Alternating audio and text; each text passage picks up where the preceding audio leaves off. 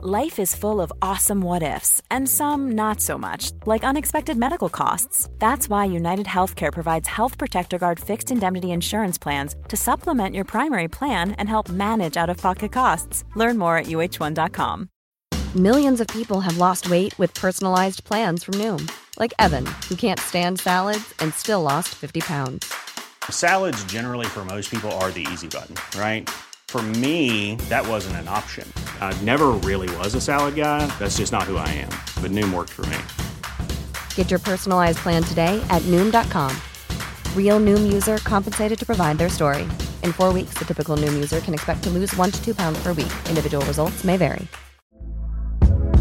Hey there, it's Michele Norris. I'm host of a podcast called Your Mama's Kitchen. When I travel, I'm usually looking for a way to find a taste of home when I'm not at home. And one of the things I love to do when I am at home is entertain. And Airbnb allows me to do that. When I was in California recently, I rented a house that had a great kitchen. And when we were sitting around the table, we're all thinking, we're in someone else's house. Someone could be in all of our homes as well. If you have a home, but you're not always at home, you have an Airbnb. Your home might be worth more than you think. Find out how much at airbnb.com/slash host. Planning for your next trip? Elevate your travel style with Quince. Quince has all the jet setting essentials you'll want for your next getaway, like European linen, premium luggage options, buttery soft Italian leather bags, and so much more. And is all priced at 50 to 80% less than similar brands. Plus, Quince only works with factories that use safe and ethical manufacturing practices. Pack your bags with high-quality essentials you'll be wearing for vacations to come with Quince. Go to quince.com/pack for free shipping and 365-day returns. I'm Sandra, and I'm just the professional your small business was looking for. But you didn't hire me because you didn't use LinkedIn Jobs. LinkedIn has professionals you can't find anywhere else, including those who aren't actively looking for a new job but might be open to the perfect role, like me. In a given month, over 70% of LinkedIn users don't visit other leading job sites. So if you're not looking on LinkedIn, you'll miss out on great candidates like Sandra. Start hiring professionals like a professional. Post your free job on linkedin.com/people today. Quality sleep is essential. That's why the Sleep Number Smart Bed is designed for your ever-evolving sleep needs. Need a bed that's firmer or softer on either side? Helps you sleep at a comfortable temperature? Sleep Number Smart Beds let you individualize your comfort so you sleep better together. JD Power ranks Sleep Number number 1 in customer satisfaction with mattresses purchased in-store. And now, save 50% on the Sleep Number limited edition Smart Bed for a limited time. For JD Power 2023 award information, visit jdpower.com/awards. Only at a Sleep Number store or sleepnumber.com. The following is a presentation of the Force Center podcast feed.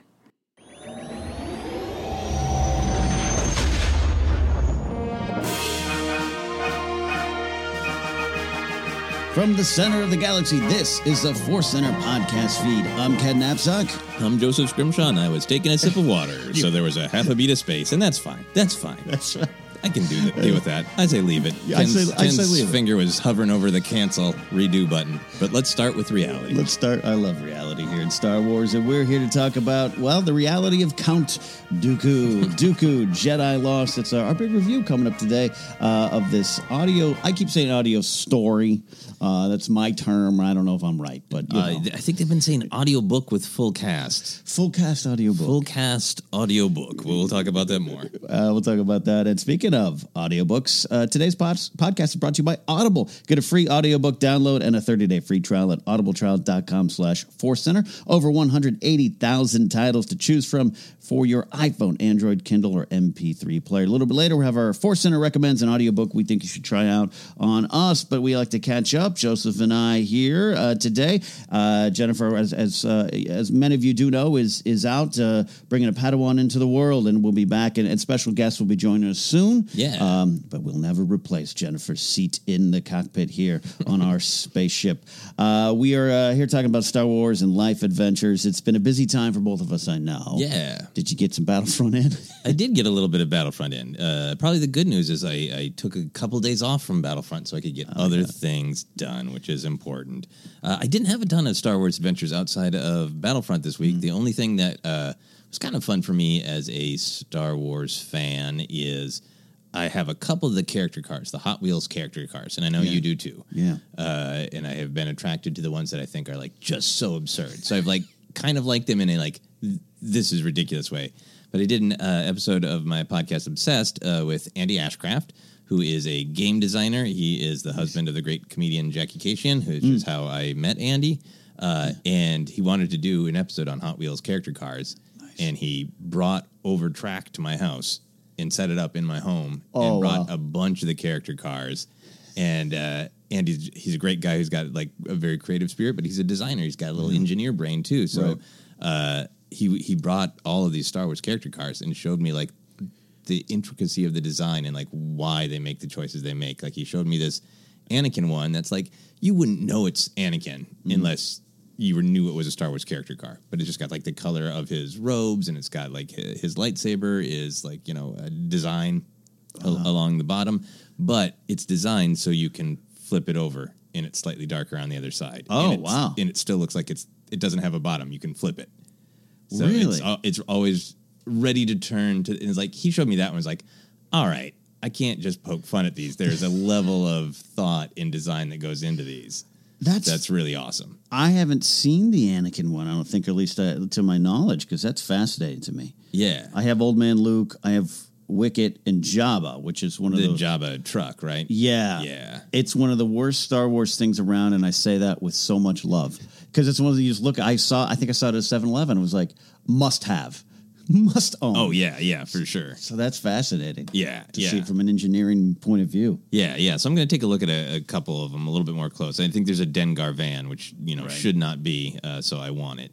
Yeah, there's a whole there's an IG88, a boss, something like that. Yeah, Yeah, they got the whole bounty hunter line. But yeah, it gave me a, a fresh uh, appreciation. And uh, by the time I was done with that podcast, I wanted to start a new collection. And he was not helping. He was like, "Yeah, you can, you can get a case and hang them on your wall." I'm like, damn it, can't do another collection. Easy storage. Yeah, uh, yeah.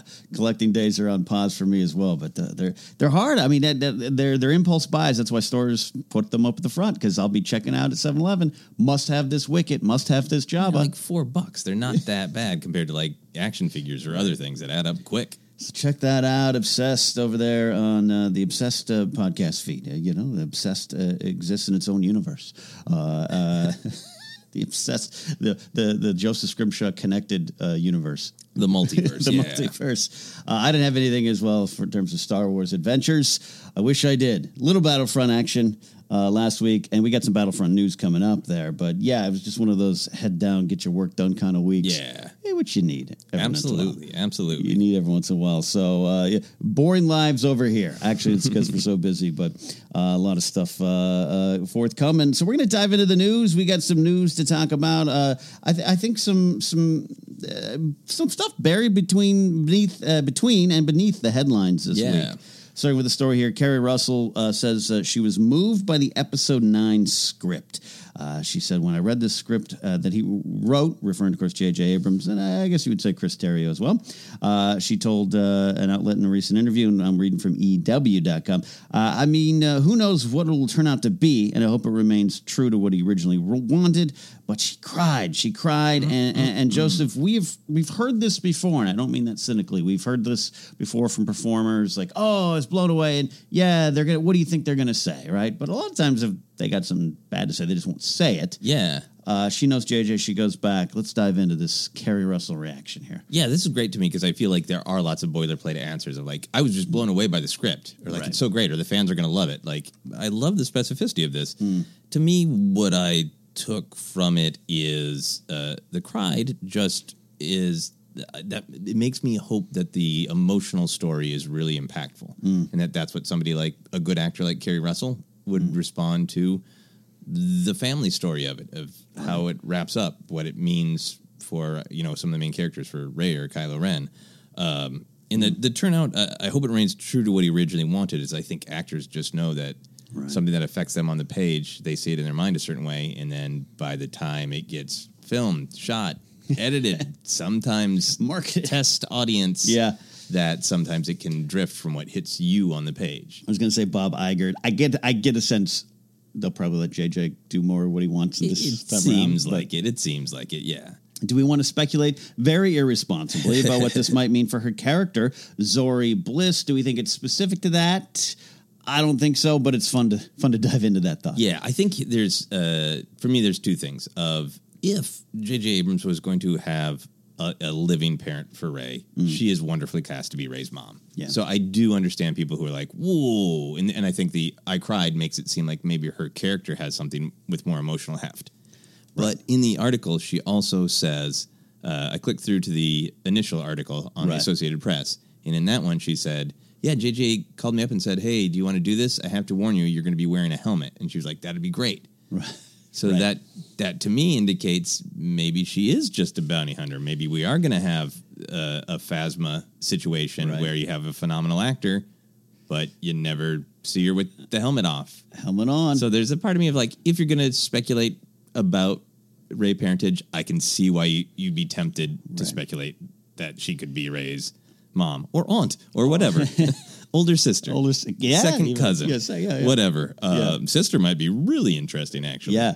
because it sidesteps uh, the parentage issue, but still gives Rey some blood family to contrast with her found family. I never really stopped to think about that. I mean, it's uh, yeah, I was just joking, and then I realized, Yeah, hey, wait, it, uh, it's one of those things that's like ah maybe it doesn't seem likely but that'd be very interesting Yeah. a different uh, Yeah. a different angle there. And more importantly one of the things she talked about uh, in this one is when talking about JJ taking over episode 8 Kara said he's not trying to change it to be something else. He really respects what it is. Uh, more little clues we're hearing we heard it from JJ himself talking about um, honoring what came Yeah. before uh, you know, we don't like to roll our, up our sleeves and roll in the mud of that uh, retconning type of conversation thread, but Yeah. kind of more proof that JJ knows how to continue this story versus rewrite it. Yeah, and I mean that might that that might be from the perspective of somebody like Keri Russell, who sounds like she probably grew up with Star Wars. She has a some line about like, yeah, it's, it's always been. I've always I remember going to see those movies. As somebody who just has a sense of like, this is what it felt like to me when I was a kid when I saw these movies, and maybe she's just really connecting to that spirit is there in the script. Yeah. Yeah, I love it. I think I more uh, these it's these little morsels that are getting me more excited for nine. Obviously, I'm going to be excited regardless of what I read or Yeah. see, but these little tiny things there. So, Keri Russell, Zori Bliss, get your Zori Bliss helmet on action figures coming soon, I'm sure. All right, we know the tickets for Star Wars Celebration 2020 went on sale, and uh, well, yeah, Star Wars is dead because they sold out in minutes. Yes, they did. I guess that is the other Star Wars adventure I had is not getting uh, not getting, a ticket. Yeah. I was on the road and and uh, you had texted me and then you said uh, yep, four day gone. It- yeah, so I got uh, uh, I had I was busy and distracted, and I was like, oh yeah, I, I suppose I should do this, uh, you know, because you know, in theory, there's many different ways for press passes and, and various things. Right. Uh, so it's not like uh, I'm saying I'm not going to Star Wars Celebration, but I thought I should I should buy a pass. I'd like to buy a pass, and I got in. Uh, later in the process, I got to the drop down menu and selected one adult four day pass. And then when I clicked it, there was just like error. I was like, what's the error? And the error was they were sold out. So it, I think I, I think I was there in the literal like millisecond oh, it was man. selling out. Oh man, it's yeah, yeah. You're, I mean, uh, there's no guarantees. Uh, you know, press passes and exhibitor badges. There's a lot of different ways, but nothing's Yes. guaranteed. So we like to kind of hedge our bets. And uh, I was really concerned about the hotels. Still haven't had the chance um, to go there. I was thinking of calling. I have a specific hotel I'm looking at. Yeah. I always go to this one. I was, and I still you can't book directly through it. Okay. So I was thinking of just calling and being like, I'm trying to go to Disneyland with my fiance and I can't book a room and what's going on? Uh, just to see if I get it through the back door there. But um, it's pretty popular, this Star Yeah. Wars celebration. And the article uh, I'm reading from StarWars.com uh, says fans will celebrate the completed Skywalker saga and mark the 40th anniversary of The Empire Strikes Back, which we'd been speculating about that. 2020 is uh, Yeah. 40 years after. So that begs the question what do we want to, to celebrate, or how do we want to celebrate the completed Skywalker saga? What do you think that might mean? Yeah, I mean, I hope maybe it's a panel. I mean, sometimes the panels get a, l- a little bit more in depth, like that Phantom Menace anniversary one had some like interviews with some some from different perspectives. Uh, yeah, it would be great to say like, let's now that the story is complete, let's have a discussion of you know what what is the whole story. it's hard for me to envision that without George, and and he's shows up to these things. It, the relationship isn't as strained as maybe we want to think. Maybe it is. I don't know. Yeah, but I mean that would be amazing if it was like you know Lucas and Abrams and Anthony Daniels, you know, like you know the, the one who's been through it all. Um, Yeah. yeah, It, I just it'd be it'd be very hard to envision them, but uh, but it would be good. Yeah, a a, a, a, uh, a retrospective. This is your life, Skywalker's uh, kind of fun panel. Oh yeah, Uh, yeah. S- Uh, Skywalker. What does this mean for the Skywalker? That yeah, Yeah. that would be great to have some sort of panel like that. It might be interviews with the people that that we've seen a lot, but will Yeah. still be fun, or it could be something a little deeper. I think mainly it'll be merch. Honestly, Yeah. I think honestly it will mostly be like The- you know your your nine collector cups, you know that kind of thing. the completed Skywalker plush.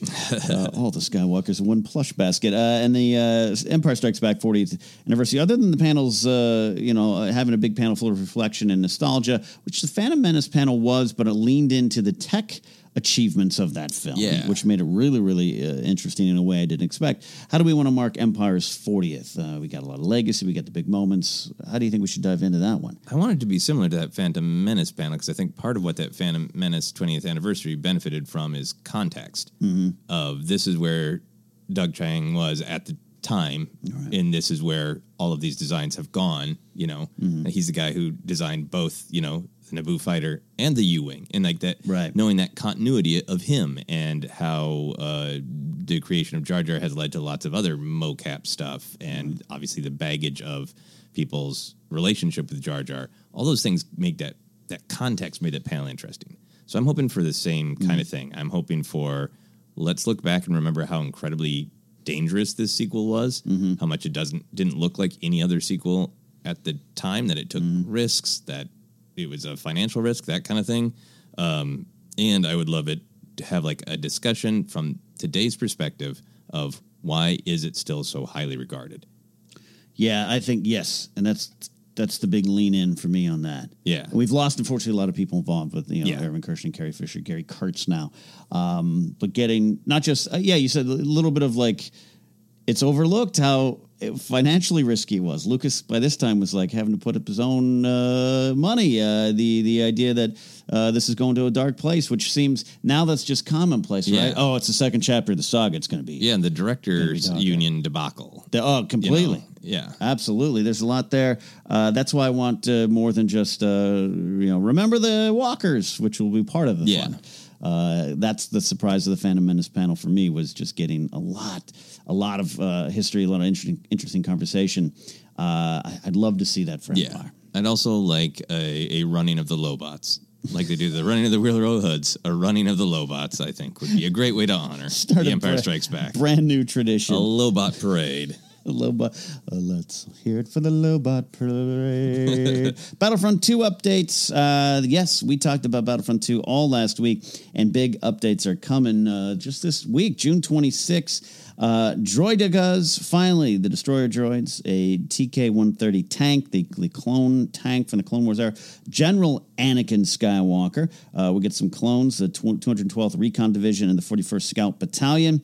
Uh, Naboo for capital supremacy. I'm really excited about that. And we got some stuff uh, next up, not in this next one. We heard about Felucia, lightsaber improvements. And this one's interesting. I, I thought of you here. Blaster heroes will finally be able to crouch. Oh, crouching is one of the most important parts of all video games. Uh, from I, I spent hours just making Mario and Luigi crouch uh, Right. when they were supersized. Uh, yeah, and a whole stand-up bit about James Bond crouching They you can get on my album Flawfest. Uh, but yeah, th- these are all great. Uh, the Droidekas uh, is one of the things I'm really excited about because I don't think I've ever I've fought them in video games before. I've never Right. got to be one. I'm trying to. I think maybe, maybe in one of the Lego games, but I, I, I know you fight them more than are them. Yeah, But this is, uh, uh, and seeing what it looks like uh, in some of the clips. I mean, it's it's one of the reasons we love Battlefront 2 is how we always say how good the game looks, how beautiful the game looks, how you feel you're there for even just a second, like you're on the ground. So I was always terrified by those things in a good way. Yeah. The shields are up, the sounds they make. Uh, I think that's my, my highlight. Well, Naboo for capital Naboo for capital supremacy is going to be great as well. Yeah, I hope they get a lot more maps for that. And then Felucia, we talked about uh, coming down the line too. Uh, I don't know if it's uh, for capital supremacy yet.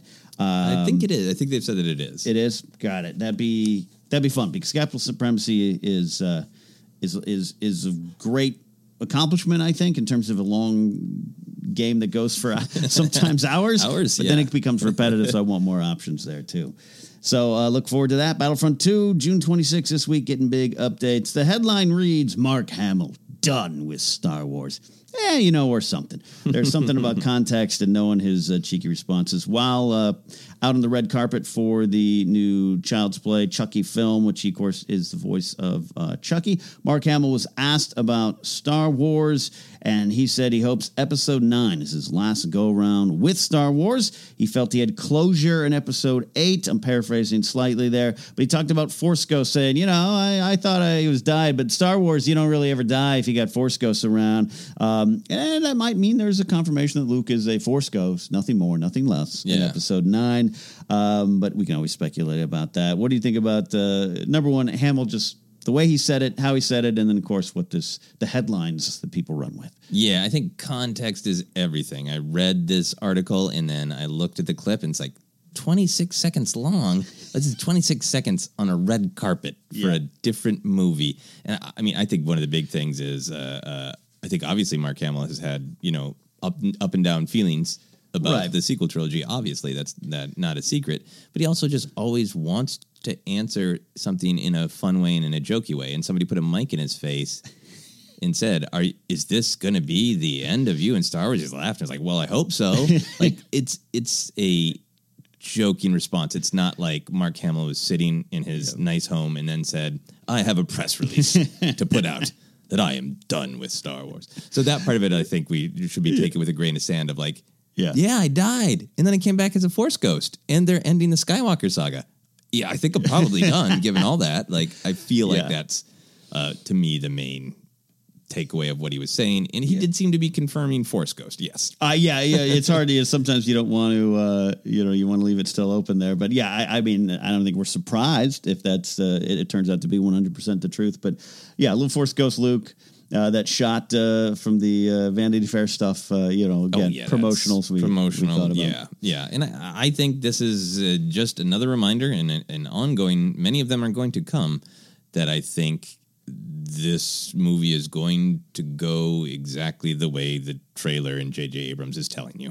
It is Yeah. Mm-hmm. about the next generation, and I think there's not. I think maybe maybe Force Ghost Luke will do something a little different and cool for a Force Ghost. Yeah. Uh, but I, I think it is going to be a small role. It's something you said. Uh, I think we were breaking down the Rise of Skywalker trailer, Joseph. That uh, if you if you whether it's Last Jedi or uh, Force Awakens, the marketing never sets out to deceive or lie, lie about Yeah. us, lie to us. Yeah, It is what it is. yeah. Yeah, and and so it is. So it is with And so episode it is. nine. and so it is.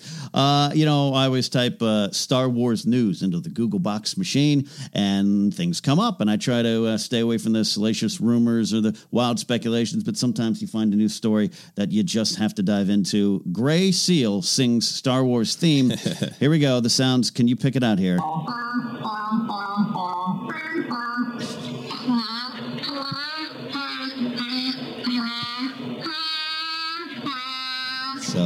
that is a Gray Seal.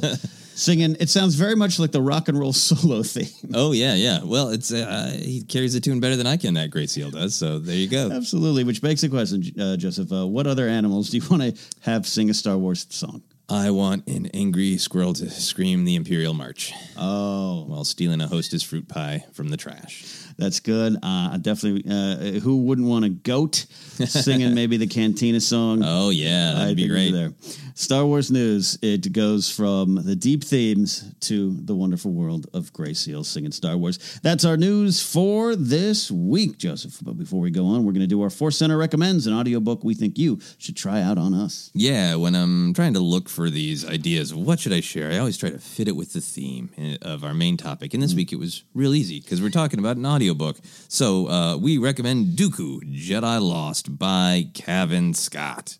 Absolutely. We're going to be diving in here and we get a big thumbs up from us. So to download your free audiobook today, go to audibletrial.com slash force center. Again, that's audibletrial.com slash force center for your free audio book. Jewelry isn't a gift you give just once. It's a way to remind your loved one of a beautiful moment every time they see it. Blue Nile can help you find the gift that says how you feel and says it beautifully with expert guidance and a wide assortment of jewelry of the highest quality at the best price. Go to BlueNile.com and experience the convenience of shopping Blue Nile, the original online jeweler since 1999. That's BlueNile.com to find the perfect jewelry gift for any occasion. BlueNile.com. Many of us have those stubborn pounds that seem impossible to lose, no matter how good we eat or how hard we work out. My solution is PlushCare. PlushCare is a leading telehealth provider with doctors who are there for you day and night to partner with you in your weight loss journey. They can prescribe FDA-approved weight loss medications like Wegovy and Zepbound for those who qualify. Plus, they accept most insurance plans. To get started, visit plushcare.com slash weight loss. That's plushcare.com slash weight loss. Cool fact a crocodile can't stick out its tongue. Also, you can get health insurance for a month or just under a year in some states. United Healthcare short term insurance plans, underwritten by Golden Rule Insurance Company, offer flexible, budget friendly coverage for you. Learn more at uh1.com. Quality sleep is essential. That's why the Sleep Number Smart Bed is designed for your ever evolving sleep needs. Need a bed that's firmer or softer on either side? Helps you sleep at a comfortable temperature? Sleep Number Smart Beds let you individualize your comfort so you sleep better together. JD Power ranks Sleep Number number 1 in customer satisfaction with mattresses purchased in-store. And now, save 50% on the Sleep Number limited edition Smart Bed for a limited time. For JD Power 2023 award information, visit jdpower.com/awards. Only at a Sleep Number store or sleepnumber.com. I'm Sandra, and I'm just the professional your small business was looking for. But you didn't hire me because you didn't use LinkedIn jobs. LinkedIn has professionals you can't find anywhere else, including those who aren't actively looking for a new job but might be open to the perfect role, like me. In a given month, over 70% of LinkedIn users don't visit other leading job sites. So if you're not looking on LinkedIn, you'll miss out on great candidates like Sandra. Start hiring professionals like a professional. Post your free job on linkedin.com/people slash people today. Hi, I'm Daniel, founder of Pretty Litter. Cats and cat owners deserve better than any old-fashioned litter. That's why I teamed up with scientists and veterinarians to create Pretty Litter. Its innovative crystal formula has superior odor control and weighs up to 80% less than clay litter. Pretty Litter even monitors health by changing colors to help detect early signs of potential illness. It's the world's smartest kitty litter. Go to prettylitter.com and use code ACAST for 20% off your first order and a free cat toy. Terms and conditions apply. See site for details.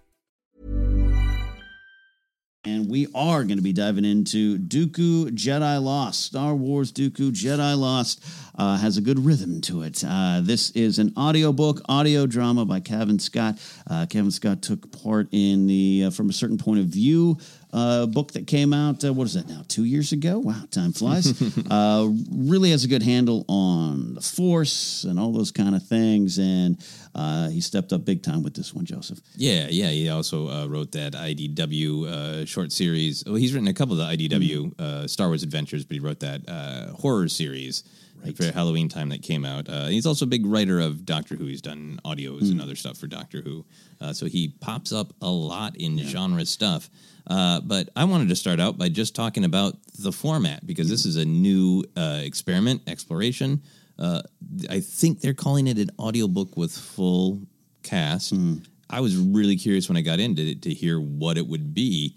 And uh, if people are, I know sometimes people make a choice to read or listen to whatever we're talking about and listen, but sometimes people don't. So if you haven't listened yet, A, this is going to be full of spoilers, and B, uh, the information about how this is, I was fascinated that there is no narration. Everything that is spoken is a by a character. Sometimes, uh, usually with Asajj, it's a character speaking in their own head, but no, so it's not an audiobook in any way that like somebody is reading like the description of the horizon and the foliage. Right. We're just always in it with a character speaking. Yeah, I I I like that. I like this. It's a weird it's a weird sell for me. And this is a very personal thing. Like I I don't drive as much anymore. I work from home now, so I'm not. I don't listen to a lot of podcasts. When I would get to work, I would listen to podcast. That's where I would do it. Yeah. So for me, it's it's it's a little more difficult to digest. But I know people love audiobooks in general, and this because of the history of the radio plays with Star Wars, and even I'm a big fan of the Hitchhikers radio plays. Like, I love this kind of format. I was excited to dive into it. Yeah, I was really happy that it was more of an audio drama. I love Mhm. all those things. I'm a big fan of just old radio in general. Grew up listening to The Shadow and a bunch of other cool old radio things. That that was fun for me. So there's that general style, but then there's also the voice acting, the sound effects, uh, which are, of course, right from the Lucasfilm ri- library, and then the music, which I think there was the credits at the end say music by John Williams, and there was, there was no doubt like lots of very familiar Star Wars tunes. How did you feel about uh, all that stuff? Voice acting, sound effects, music. Yeah, I loved I loved all of that. I, I the the music, you know, uh, heavy on the prequel era stuff. Obviously, you get some Padme ruminations and stuff like that. That familiar from Revenge of the Sith. Um, I loved it. Created a big feel, and I know they do that with the regular audio books as well. That's why a lot of people uh, are drawn to those. Uh, so it made it interesting. And I joked a couple weeks ago we were talking about the hey we're going to be talking about. I was doing this while on my walks, and I'm I'm not like trying to be silly. There was a couple times I went huh because I thought I, I reacted to what I thought was a sound behind oh, me. Oh yeah, yeah. So it, it really pulls you in. Uh, the voice acting, uh, top notch all, all the way around. We we will dive into some of the individual choices and uh, and maybe uh, some of our thoughts on that. But I, I it it pulled you in, and, and I, there was an I, I found myself I actually probably lost five pounds during the course of this book. Doing the 'cause I walking? found myself oh I'm, I'm going to make time today to go out and walk. Yeah. it wasn't just an assignment. I probably gained five pounds because I just sat So- on my ass by my computer and listened. Uh, yeah, part of me absolutely loved it. I think there what is for me in this format a little bit of a loss of control. Because uh, I feel Mm. like I can, when I read, I can read at the tempo I want to, and I know I could speed this up, but I didn't want to listen to like Chipmunk Side Yeah. Adventures. I wanted to listen to it at the speed that it is, uh, and then also for me, I love looking up names, and some of them I was able to find, Yeah. but or some of them I just knew, but like some of the alien species names that were like new to me, like I, I don't know, I tried to guess how to spell that, and Yeah. or c- new characters to see like. Oh, I think that's a new character, but have they ever popped up in some place I don't know? And just kind of the inability to Google Yeah. Star Wars names uh, was weird for me. It's a great point because uh, when we review, we try to m- make notes or I'll put little post-it notes on the book. And I'm just an old school cat. I, I just like books in my hands and Yeah. reading in bed. Like that's a thing. So I did feel at times, and I'll even probably make jokes about it later. I felt lost at a couple times. That is on me. That is not on yeah, them. this is a subjective experience uh, Yeah. discussion, not 100%. should these exist or not. Yeah, no, I'm so on board for the format, but I just found myself. Uh, I would even listen, re-listen to a couple chapters like the next day. Like, all right, let me get to five minutes of the last one just to get the context. Again, that is that is user error if there's any mistakes. um, but yeah, I know what you mean. The loss of control of of oh, I, I wanted to see that on paper, and then not knowing some of the names. Yeah. just got to go. You know, Braylon. Okay, yeah, yeah, yeah, yeah. Yeah, another good uh, mental exercise to be like the Jedi. Just let go. Yoda would prefer audio dramas to the control of a book. Uh, a couple things that I wanted to mention for myself is I th- one of the things that I think this uh, style excels at is tension. In particular, there's that great uh, scene where uh, Dooku and Sifo Dyas are trying to break into the Forbidden Bogan collection. Yes. And the Jedi Archive security droid is approaching and using those well established droid servo sound effects. Yes. As they're getting closer and closer. And I really felt like, ah, the, the, the droid is right on top of you. You're going to get caught. Yoda's going to be so pissed. that, that was one of my favorite sequences. The tension that you're describing, but also just like you know, anywhere. I, I think whenever, anytime Sith artifacts pop up, I get my tension. Yeah. it was a great. That, I'm glad you brought that up because that was one of the ones that worked the most for me. Like I was in the story at that. Yeah, the sound effects can make things really visceral. Um, I thought, in particular, voiceover. I thought Asajj was just great. Uh, Mhm. The actor who who portrayed Asajj, which I have written down Uh, on some of my copious notes somewhere. Orlagh. uh, Orlagh yeah. Cassidy. Orlagh Cassidy. I love yeah. actors who also have real names that are good Star Wars names. Orlagh Cassidy. You can find that person in the cantina, no problem. Uh, the music I both loved, and then I kind of wanted I, I wanted to ask your opinion on this because Mm-hmm. I, I know that they do use main Star Wars themes in audiobooks a lot. Yeah. But there was something to me where like I was happy to hear the music because I had a visceral emotional reaction to it and it upped my engagement. But there is something about hearing like, well, yeah, this is a moment of rumination for this character that I'm listening to, but I associate that with Padme's rumination, not just the emotion of rumination, and in the same thing again and again of like, oh, somebody's doing something kind of evil. There's the imperial theme. Yeah.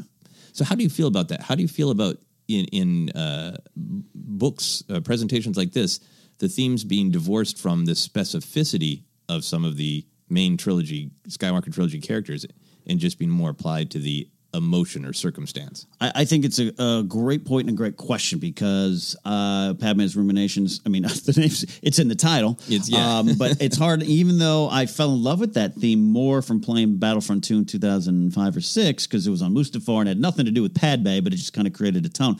So I can get into it. But yeah, even with even with say the Force theme, Yeah. that I might associate with Luke. Uh, this has popped up not just in this, but in other uh, audiobooks that I've read, or even if it pops up elsewhere. Um, uh, yeah, I, I, I, we're the type of fans that associated with the characters. Yeah. Now the Imperial March, I don't know. It is the Imperial March, but it's definitely Vader's theme. So uh, it does. I, I, it doesn't take me out of it long term, but I'd be lying if it when it pops up. I just I go back to Padme staring out Yeah. the window.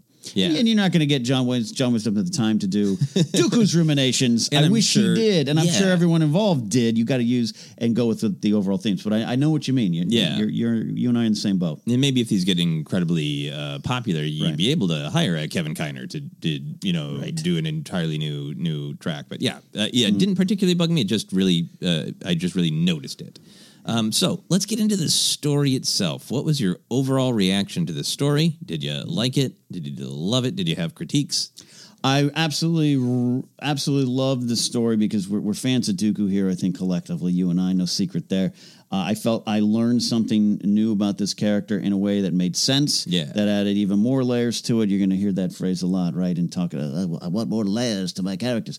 This did it, uh, and also, also, I wasn't expecting to come out of it with a lot of Asajj Ventress stuff Yeah, and I did. So it really played well into that and gave me. Uh, I, I felt I had a better understanding of what the Jedi Order did in their downtime.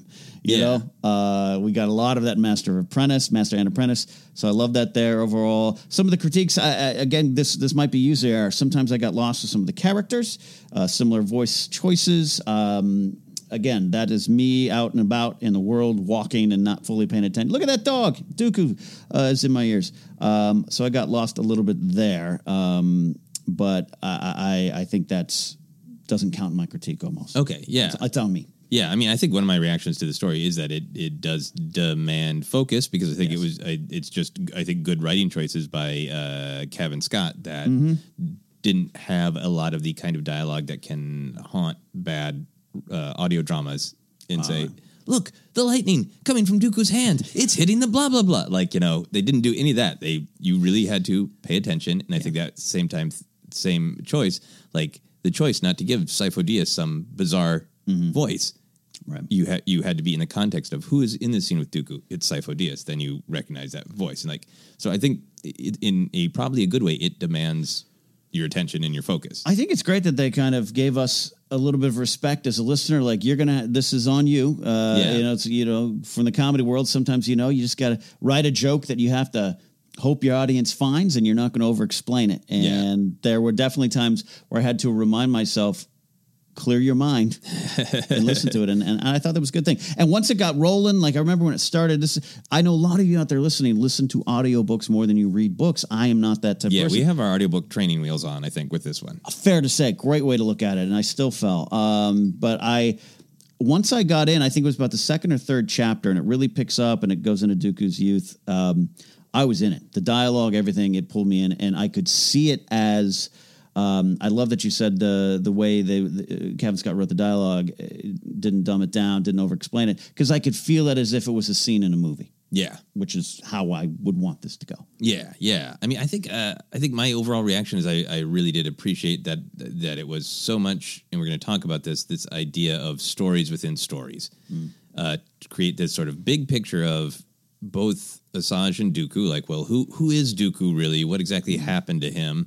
Uh, what does that mean to the Jedi Order? And then this larger arc of Asajj wrest- wrestling with her decisions in that there is this linear story with you know beginning and middle and end but it is told through all of these little micro stories which is an interesting way to play with the history of star wars being episodic Mm-hmm. down to the point where the movies have episode titles that they're you know uh, inspired by all of the uh, cliffhanger serials, Saturday Right. afternoon serials. So I thought that was really interesting to uh, interesting dynamic because sometimes the novels are just structured like this is a novel in that sort of episodic stuff that the main Star Wars movies are Right. often concerned with is just not a factor. It's just a novel. Yeah. And I think this was interesting to see the, that dynamic being played with. Um, I think uh, one of the other things that I, I really, really loved, big picture, was just the mood of Dooku himself. Hmm. And like you can go through and you can pinpoint lots of little canon and lots of little motivations of oh well maybe that's where he got that idea. Maybe that's where he got that bias. Hmm. But I think it does such a great job of showing over his entire life that feeling of being just restrained hmm. in in can he be? Will he allow himself to be restrained from his family, from his emotions, from his sense of superiority, from his curiosity about the dark side. Like that, I think, just kind of in terms of what the uh, uh, emotional meat of the story is, is you know Dooku on chain. Yeah, no, no, it plays out nicely, and each you're right. It, it's almost like a step. To each each one's a step towards the Dooku we know, like a step up, step up, where it starts as a you know a young uh, a young kid, but then we're gonna dive into some of the details. But yeah, the the learning early on the rejection of family and learning about family. Yeah. uh, fascinating take on it there. Yeah, it all made sense uh, to the character of Dooku and wasn't. And I and I, I will say I did read this in a in a review. I don't want to completely uh, say act like it's my own, but the idea is on Gizmodo. Um, the the idea that Dooku's fall wasn't just about the dark side. Yeah. It's a lot more stuff that we obviously got even in Attack of the Clones. Yeah, it's always been hinted at that he really feels this way politically, and he has also been seduced by the dark side. So it was Right. great to see that this was a story of well, why does he feel that way? Yeah. Um, the other thing that I just wanted to be sure to shout out, so I don't ever miss it, uh, is Tera effing Sinube. this is my favorite uh, Jedi. who, Uh, is in Yeah. that, he's in that great episode of the Clone Wars, Lightsaber Lost. He's in others, but that's his big one, where he's you know very wizened Jedi with a effing lightsaber cane. so great uh, to see him uh, used because I think they did a great job of this is a little bit older in our mm, you know prequel era. Yeah. general prequel era it was a little bit older since we're going with Dooku really young, so we had to introduce some new Jedi. But who are some Jedi who'd be around? Ancient Tera Sinube. That, so I love that he was in it. Absolutely, a, a great Clone Wars shout out. Yeah. So big picture, we talked a little bit about this, but do you feel it was more Dooku's story ultimately or Asajj's story? Ultimately i'd say it was dooku's story but it's really interesting that it, a lot of it's from asajj's not just point of view but you know what her personal point of view what she, her outward point of view. It's also what she's taken in. Like it's all through her perspective which makes sense. It's just a story device and an engine to get you through uh, this character. But we don't I, I you know we're, we're we're going back and listening to Dooku with his messages with his sister, so we we know what he's thinking and feeling to a, to a certain degree. But yeah, that's a great question. I, I- I'll say Dooku's, but it's definitely her lesson about Dooku. Yeah, right. Well, and her in you know, as we learn at the end, hmm. Dooku wanted her to hear all of these memories, his private life, to try to teach her something. And we'll talk a little hmm. bit about what it is he taught her. But I feel like you know, there's such a thing in the way that humans are wired, and particularly uh, our current understanding of storytelling, that primacy and recency, hmm. meaning what you hear first and what you hear last, dictates memory, dictates meaning. Right. And we start with Asajj and we end with Asajj. And the beginning to me is uh, so powerful of just starting with like what I don't want to be here. I'm wrestling with my conscience as is represented by my old Jedi Master Ky Narec. Maybe I should just throw myself Yeah. into the trees below and would the force save me? And then ending with her final words of of I am free. We'll, we'll get to what that means. But in a way, I- think it made me feel like it was ultimately Asajj's story hmm. in which we learned a lot of facts about Dooku, Yeah. which I kind of liked because it gave us this great intimacy and insight to Dooku, but it still kept him distant. It still made us feel about him the way Asajj might, or maybe even Yoda, or by the end of their lives, Qui Gon and, and uh-huh. Rael, of like, I thought I knew him, and I know all these things about him, but I can't truly ever know him. Th- There was a great description from Asajj talking about his ship. Was it the Windrunner? Oh yeah, yeah. Saying it's very much like Dooku because it's silent and you don't hear it coming. Yeah, it you- looks fancy, It looks and it's fancy. selling you all these lies about nice wood, but it- you only hear it when the guns go off. Yeah, and I love that because yeah, even even in breaking down uh, scenes with Dooku in the prequel, especially in Attack the Clones, yeah, you get a sense, you could guess, but you're left to to speculate a lot, and that's probably just as Dooku would want. yeah, I've got my exquisite pajamas on, and that's all you need to know. yeah. I just put these on just in case I'm attacked in the night, so people will realize who I am. Mm-hmm. Uh, another thing that I I observed that I specifically wanted to ask you about is uh, Harry Potter. Mm-hmm. Right now, are you, have you read the Harry Potter books? Not read them. I've seen all the movies. You've seen all the And I movies. do enjoy them. I I totally respect uh, the lore that is presented to me there. I just never read the books. Okay, okay. Uh, just curious, uh, Mm. but there's so many Harry Potter vibes in this, Oh, which uh, a lot of us have talked about. I know I brought it up on the podcast, and I think Jennifer has in the past too. About well, it'd be great to get like a Harry Potter type series in with Jedi in school. And this had some serious Harry Potter vibes, like all of the drama of the various fights between the little initiate clans. Uh, very much like it. Padawan Terradine's map of the forbid, forbidden places in the Jedi Temple is just that is just that's straight up the Marauders map. Uh, there's even a bunch of having a convor or owl, as Yep. they actually call it in this uh, this uh, story, as a pet. There are so many dynamics that invoke Harry Potter. So, did you feel that when you were? Did it strike you when you were listening? Hundred percent, and you're you're even more right about how that's one of the questions that comes up a lot, whether it's here in Force Center or other places. Of like, would you want to see a Harry Potter like uh, you know is Rian Johnson's trilogy a younger kids Harry Potter version of Star Wars? Uh, Cavan Scott and uh, uh, got there. Yeah. uh, got there uh, maybe perhaps first in this new era of, of Star Wars canon, and it totally worked for me. Yeah. When it's when the story started, and Asajj's going back, and it goes back to very very young Dooku. I I was a little you know, a little trepidation, like uh, do uh, no, I, I'd rather.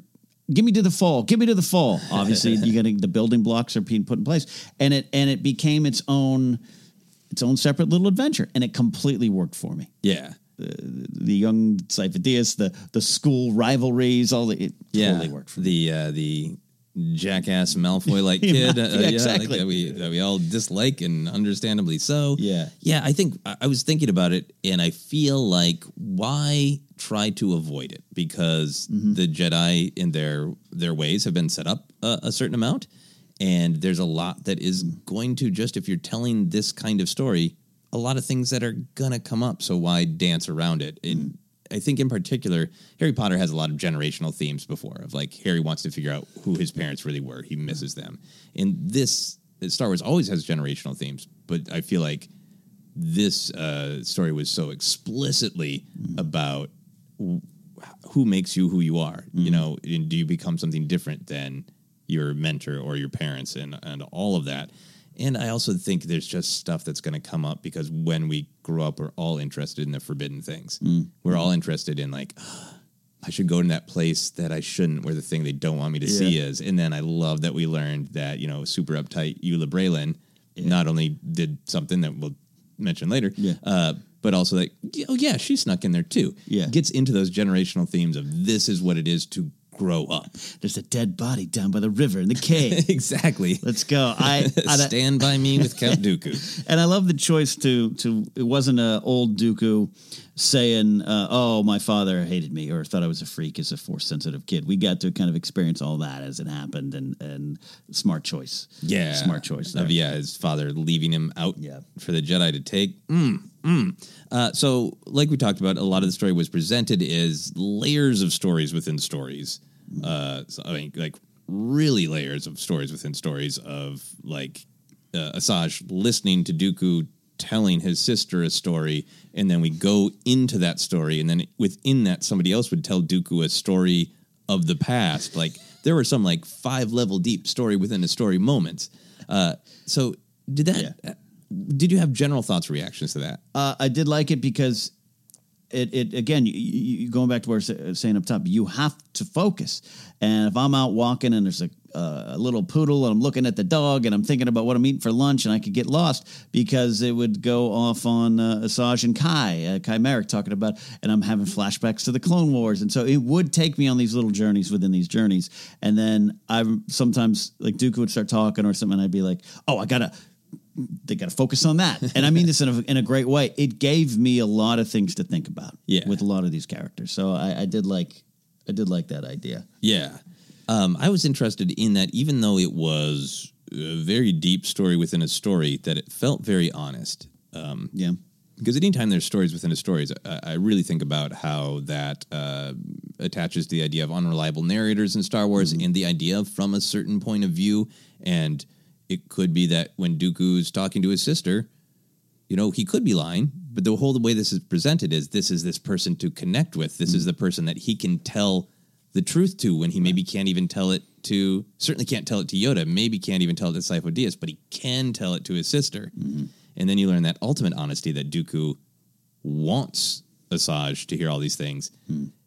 It's interesting to me that certain point of view can sometimes be interpreted by Star Wars fans as, yeah, that's when Obi Wan was kind of shifty with Luke. Right. And besides some very specific things at the end that are about Sith lying on purpose, this all felt true. Mm-hmm.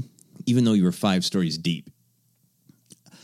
one of the things I, about Dooku that I love is I feel this is my interpretation. I feel that he just kind of tells a base level truth in a lot of his things. Uh, uh, uh, the stuff with the scene with Obi Wan, we've gone gone back to a lot. The interrogation scene. Why does he suddenly be like, "Nah, let me tell you everything here"? Yeah. Um, and I thought that was all the way through here too. That that, that what you're saying there again, the, the idea that he's having like like even why would he want Asajj to learn all this stuff when he's just this kind of master character? I think uh, you know that goes in in interesting paths on her training. But I yeah, the point of view isn't necessarily always a, a shifty lie by a Jedi master on a, on a on a swamp planet. Yeah, yeah, exactly. Mm-hmm. Um, all right, so I wanted to, like we always do, uh, talk about maybe some of the uh, major topics, canon reveals, and we'll talk a little bit about themes as well. So, uh, how did you feel about sudden quality time with Sifo Dyas and the revelation that a character that started out as a typo, uh, because Lucas originally intended it as a it's Darth Sidious. He ordered the clones, but he used a kind of different name, and then there was a typo. It's like, eh, let's make it a separate character. Make it a separate character. It's it's been a uh, a uh, thing that has annoyed our friends over at uh, Star Wars Minute. Yeah. Uh, so I always think of that. If it's it's a typo, who's a character? how did you feel about learning that he has this long relationship with Dooku? I loved it because it adds um, some weight to what ends up happening. Uh, I love when you can take, and this is one of the things I think New Canon does really well, take a little kind of morsel of a story of a character and, and, and explode it out into something a lot more. And it just made sense to me, uh, and and knowing how he dies again. Uh, and, and I thought Sifo-Dyas was a very interesting character, and then I felt for the the the brain, his brain basically collapsing on itself when he starts getting these visions, and and then it led into we just coming out of Master and Apprentice of just this the weight of what does the future mean, knowing the future. Do we even want that? I I, I really wasn't expecting to spend quality time with Sifo-Dyas, and I loved loved the time spent. Yeah, I ended up loving his character and his arc. At first, it was like, oh, cool, because that gives a lot more weight to what we know that he did order the clones and that, uh, like, and that Dooku ordered him killed by the Pikes to cover up the loose end. Uh, so that immediately has weight. But then I just love the story of somebody who wants to be best friends with this guy who's a little aloof, a little standoffish, and also like really excels and see what like a great guy Sifo Dyas is to be like, yeah, uh, that's fine with me. Um, and then I all, all the stuff uh, with his eventual master being uh, the the implication that she maybe exposed him to mm-hmm. things that led to this gift and torture of seeing the visions. Yeah. And that particular Jedi dynamic of, well, yeah, he was her Padawan and he took the trials and he's a Jedi Knight, hmm. but he's just kind of not well. Mm-hmm. So he travels with me. It's hmm. yet another thing, like you were saying earlier, getting to see lots of different ways the Jedi function. Like, you get to see in the Clone Wars that, well, yeah, Anakin passed the trials and he's a Jedi Knight, but Obi Wan and Anakin still travel around a lot because they work well together or they're friends or whatever.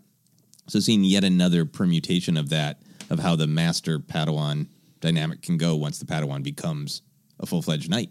Yeah, uh, pretty fascinating stuff, and and and I, I, I- I think I like um, I like the idea that the visions that he had weren't.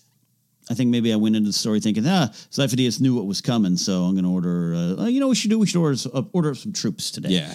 Uh, that it was haunting and it was torturous, and that it wasn't necessarily clear. Like it, it, it added. Uh, I, I wouldn't have expected it going that way, and I enjoyed that. Yeah, and I love that some of the that some of them you could imply as Clone Wars, and then we get that one that's just like, no, in six months from now, there's going to be a horrific natural disaster. It's so funny. I was uh, the, as that's going uh, playing off, which is uh, what is that? The planet Proto Branch, I believe. Protobranch, Proto Yeah, Branch, which make is Bacta and grains, old- Cheerios and health fluid. uh, I believe it's an old Legends planet, according to our friend Alex. I would not have known that. Um, yeah, I, I was like, I started. So I started doing what the the Jedi might warn you. I was like, oh, is this what is this? Is this Jakku? Is this Alderaan? oh no, it's it's the planet over here. the the, the one with the, the grains. Yeah. Yeah. I was like, is that that one from the uh, original Clone Wars animated series that Mace Windu fights on? That's got a lot of waving grains and grass. Uh, yes, yeah, so that was great. Um, Dooku's dance with the dark side. So this we we always knew that Dooku was going to have some temptations, but this is where we really got to see them. Um, in in particular, this uh, kind of deep connection to the Terataki, the dragon that holds the world together. Uh, eventually, learn that it was a dragon that was uh, controlled and turned into a Sith war beast by the old Sith. Um, and in particular, the thing that I loved is that ancient band aid ritual Yeah, that uh, Lene uh, Kostana teaches him after he has been exposed to the dark side. right. Which is it? Because Ventress kind of has raps similar, right? Isn't it some kind of Yeah, I didn't. Yeah. I didn't think about that connection. I really thought about that. They this was I thought one of the most successful parts of uh-huh. it. One of my favorite parts. So that Lene Kostana has that this interesting attitude of like, yeah, you have to expose yourself to the dark side to fight it mm-hmm. sometimes, but you, you shouldn't embrace it. So here is this ancient ritual that Jedi used. right? And it's like, is there something magic in the particular bandage in in that mantra? I, I love the ambiguity there, or is it just like a almost psychosomatic drug where you've been not psych, yeah, yeah, um, where you've been been told this is the pill to take. Right. These are the words to say, and he gives it away Right. right before and treats it as just it's a bandage. It's not something I've needed for decades. It's not something I've been subtly using for decades to keep something within myself at bay. I'm uh, I I'm here on Sereno and somebody needs it, so I'm just going to cast it off, and that's right before he makes his big decision. Right. Yeah, to walk away. Yeah. So it just is a is Jedi lore. I found it fascinating. Um, in just the way that good writing is, it, I could feel it. I could feel like, oh wow, I that would be a great thing to do when I'm angry. Get a special bandage and say some special words, and you can feel how that ritual might give you the illusion of holding something back. Right, right. It's it's. Fa- I mean, I, Dooku's connection with the dark side seems to go back so far. You know, this, especially with this this creature. Then he learning learning. I'm jumping around a little bit, but learning the history of, of his family, and and that's his family name is also the planet's name, is Sereno, and and that what is what great grandfather grandfather grandfather. Uh, it goes back. Is the one that like fought the Sith and tried to destroy him. Like, and that runs. I I again believe Dooku that if if Obi Wan or Qui Gon joined up with him, yeah, okay, I'll destroy the Sith. I am one, but I'll destroy them because Yeah. that's I'm interested in power. So uh, just the connection and and uh, have him know that maybe he needs to hold them back at one point, but doesn't want to at one point. Yeah, I love that. Yeah, and did you like all the dragon stuff? Um, yes and yes. I know. I give all right. Yes my, and maybe. My gut reaction gives away. Yes, Is sometimes. it too too straightforward fantasy for you? sometimes. But Star Wars, I Star Wars to me is more fantasy than sci-fi. I think I've always Yeah. obviously said that. Um, yeah, but it's it in, in the end it plays fine. I think I had to go through the thing of like, am I hearing what is real is uh, or not? You know, is this really a dragon? Is this is this in his soul? Is it both? Uh, I got I got I get a little hung up in those kind of things sometimes. Okay, Yeah, okay. if that makes sense. Yeah, I think to me the reason I really liked it is you know it is a metaphor. Obviously, like there's mm-hmm. something buried in the heart of the planet I come from that mm-hmm. I have a connection to it. It's powerful. It's dark, but it's not really its fault. It was twisted. Right. All these things. Uh, so it's a, a great metaphor for Dooku as a character. Mm-hmm.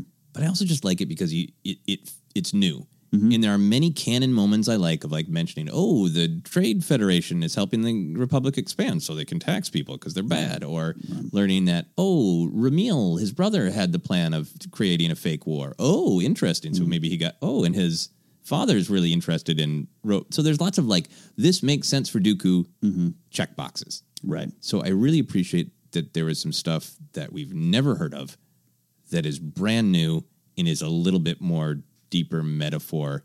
So you don't feel like you're just marching down a checkbox of how we got the Dooku we know. Yeah, we don't want that Wikipedia story. Yeah, no, I think it, in the end it works for me. Once I think it, he had the first big um, when the first big collapse happens. Yeah. he's heard Sifo-Dyas is there, like, uh, and he's trying to use the Force to lift things up, and turns Yoda does it, and Yeah, that, that's pretty great. I think by then I'm on board with this this thing. That's the story design. Yeah. story trick. Yeah, I think there's also something about a, a good analogy for how how the Jedi maybe are just like you just we'll just push down emotions and ignore them. Mm-hmm. Like there's literally literally something underneath the earth, and for a long time only he can see it.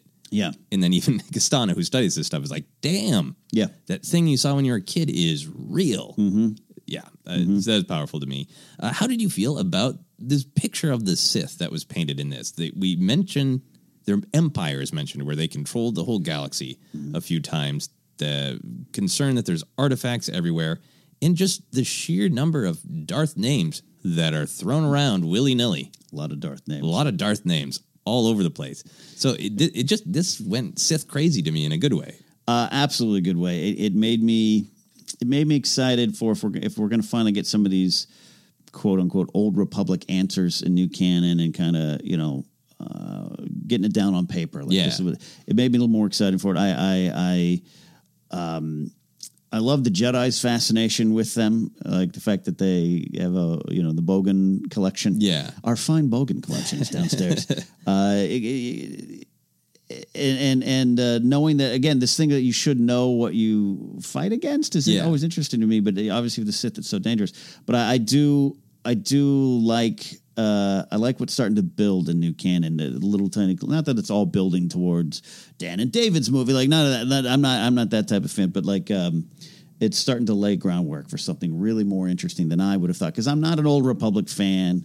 I don't worry about a big battle between Sith and Jedi. It's cool if we'll get to it. Yeah. But little tiny little morsels. Yeah. I like it in like in the Lando comic when he they steal Palpatine's ship, and I love Palpatine's observatories full of collection stuff. Uh, uh, it's interesting to me that we're getting more and more into it. Yeah. I, I think just mentioning the Sith Empire, the idea like, yes, yes, they controlled the galaxy once and connecting that to, you know, Palpatine saying in Revenge of the Sith, once more the Sith will rule the galaxy. Um, also, just in terms of kind of being nerdy about canon, feeling like, yeah, there are, there have been so many Sith over the centuries. We can just throw out names, and mm-hmm. maybe some of them seem like they're set up for something else that's going to pop up somewhere in storytelling. Right. but it also just feels like honestly the story group saying like yeah you can you can make up a thousand sith because there are that many mm-hmm. and we don't have to track everyone. That's how Yeah. many there have been. That makes me more exciting for mm. just that peek into a, an era of storytelling where not as much is defined so you're free Yeah. to really play and make things up Just why a lot of fans want quote something new, right? You know, sometimes they don't. Uh, I, I, you, and I talk about how much we love the twenty years between Sith and uh, A New Hope, but Yeah. yeah, it's it's always it's always interesting to me and gets me like I said gets me excited, gets me excited Yeah. for what might come. excited for more storytelling. Uh, let's talk a little bit about the Jedi. So this is really con- uh, continuing Master and Apprentice themes, learning more about the Jedi. Um, and there's a lot of stuff in there about the Jedi being too passive. How are you feeling about that thread in Star Wars storytelling? I think it's.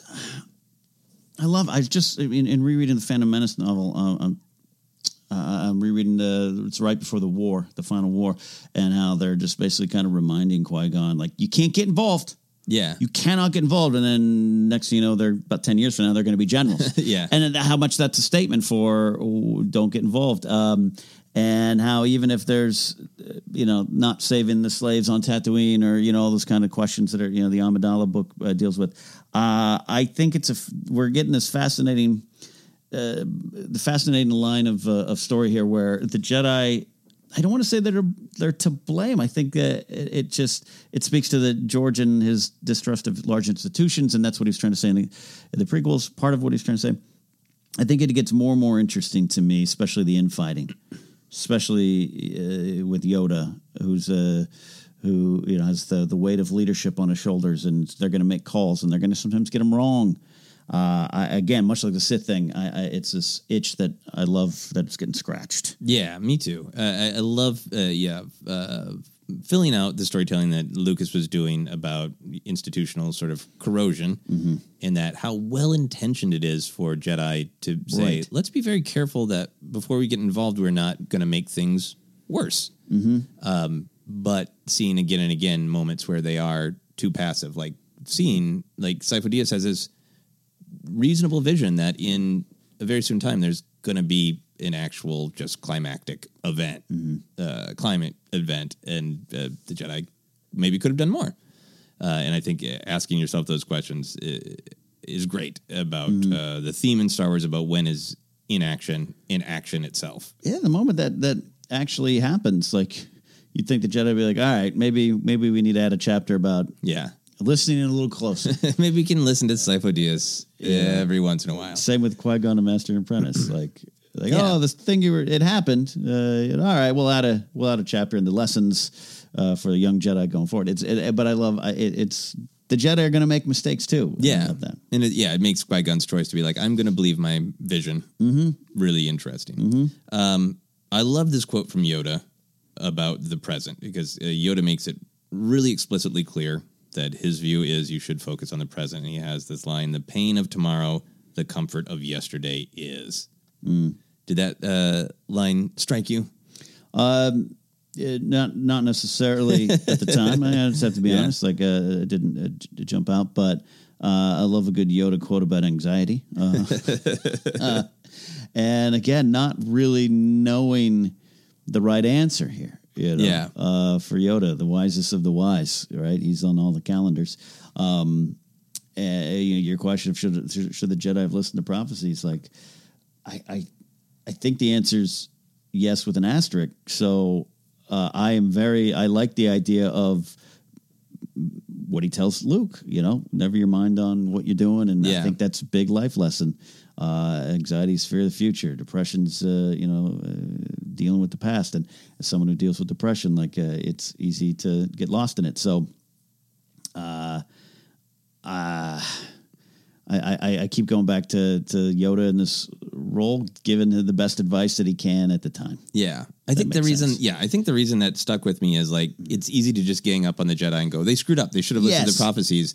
And this was such a great thing of like, hey, damn Yoda, that is uh, not only well, Cavan Scott, that is uh, poetically said, and I think really legitimate, good advice. And you can, it to me, it, it heightens the tragedy. You can see the wisdom of being in the present and not being obsessed with making things the way you think they were in the past mm-hmm. and not being obsessed with how you think things are going to go in the future and taking bad actions because you are reacting to something that was or something that you think will be and mm-hmm. instead being reactive to what is in the moment is really really great advice mm-hmm. but then we also see plot wise that that doesn't always work for the jedi. Yeah, absolutely. I, I think I think that's that would probably be Yoda's whole point, right? Like that's acting on uh, on what you think might be coming is gonna is a, uh, takes you down some many possible wrong paths, and the Jedi know that maybe they can't afford to do that. All the Yeah, yeah.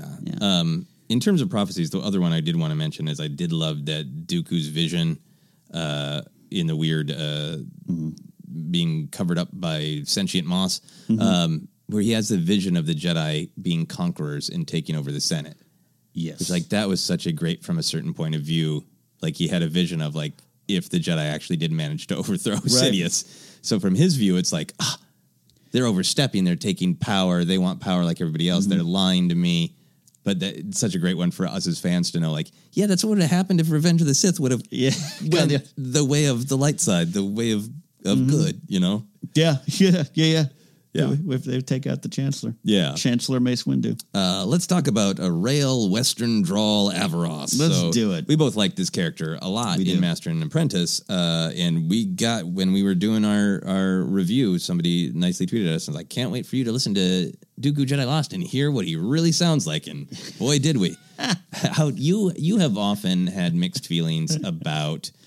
Uh, very Earth accents in Star Wars. I have, yeah. Not that they all need to be, you know, proper British or anything Yeah. like that. I think I, I like at least when it's uh, creatures that have a, you know, a comical Cockney accent. Eventually, it does work for me. Eventually, you get used to it.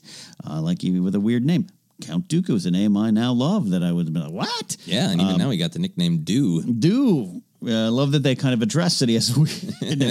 uh, I came down in the end at, at liking this idea. Uh, uh, I think in my head, well, you what did you you said you said you off air? You, what did you say you thought Ralph sounded like? Yeah, I thought Rael? he was gonna cause sound like uh, Davos Seaworth. Uh, Mm. that's how I read him in Master and Apprentice, which is, I think, a- a similar, like Mm-hmm. I guess the the British version of this same sort of right uh, attitude that Rael Yeah. has. Um, it's weird because it now makes sense. Going back to some of Claudia Gray's descriptions of him early on, and even the Sam, I go to the one where he's like, you know, on Maz Kanata's castle and smoking death sticks and whatnot. Yeah. Um, I because I'm trying to remember. She just she says something about his his accent or his words that's not as formal, and I'm Yeah. like, cool, that's me. Um, but I went to like some like uh, uh, New York cabbie, so I always, I kept reading it not like in an over exaggerated, but just like more uh, that. So I, I was a little taken back at first, but then you just kind of you you get to Yeah. accept it. it's really interesting just as a kind of study of language that I think everybody was clear that, oh, he's kind of like the opposite of Obi-Wan who has the proper accent. Mm-hmm. Right. Uh, but what is the what is a non-proper accent? Everything from New York cabbie to Western drawl to Cockney. I really want to know. I want to go to his home planet and spend some time there with the locals. Yeah, do they all talk like that? Is it like Red Dead Redemption Two? like what do we got? yeah, I think it was uh, ultimately like I really enjoyed that voice because as, as I was getting to the end of this, is like this is dark. Yeah. there's, there's a lot of fun Star Wars stuff, but it's ultimately pretty dark, and that voice just really did communicate like. Well, life's hard, and I'm trying my best. Uh, and there was a nice mood to that, and I think Rael and Qui Gon are some of the the points of light in this story. Rael's voice, the choice in the end ended, up kind of being a warm place to go to. Yeah, so warm. like because he does. sunning He does feel like he does feel like Sam Elliott sitting down. He does. He's absolutely Yeah. telling you about the Big Lebowski Yes, for sure. The absolutely. big space Lebowski. Yeah. Um, I, another thing that I wanted to ask you about with Rael is uh, obviously there was explicit mention in a conversation between him and Dooku about Rael losing his apprentice, Mm-hmm. and I thought it felt at place. Yeah, obviously that's from Master and Apprentice. Mm-hmm. It felt at place here because so much of this is about you know younglings and their mentors. But if you hadn't read Master and Apprentice and you didn't know who this guy is, you you would make neither heads nor tail of that conversation and why it's there. to the question of which one you should read and listen to for I, I still think Master and Apprentice. But Yeah. I, I, that's tough because that's how I did it. I know it's also the release order. I guess it's not so much for me the order, but just Yeah. Mm-hmm. it made me reflect on this. This is pretty dense.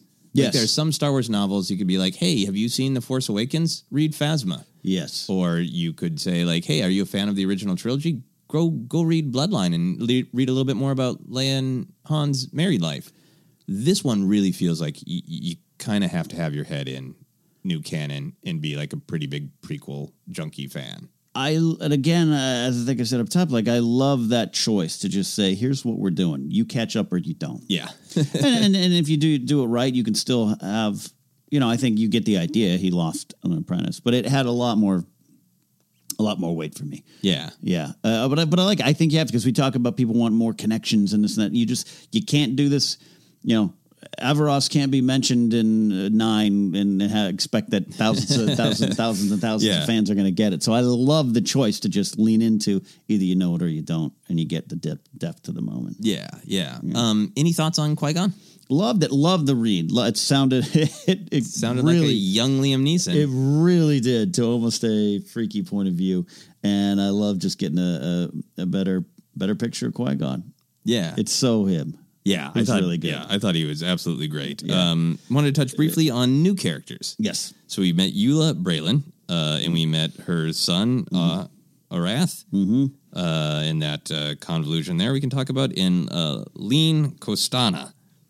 So, Yeah. any of these characters really pop for you and say, I want to spend more time with them? Uh, the Lene Kostana, Yeah. uh, which uh, just the, the dalliances with the dark side and the and the and the opening up of that side of things, and that again study what you're going to fight or know, or yeah, excited by that.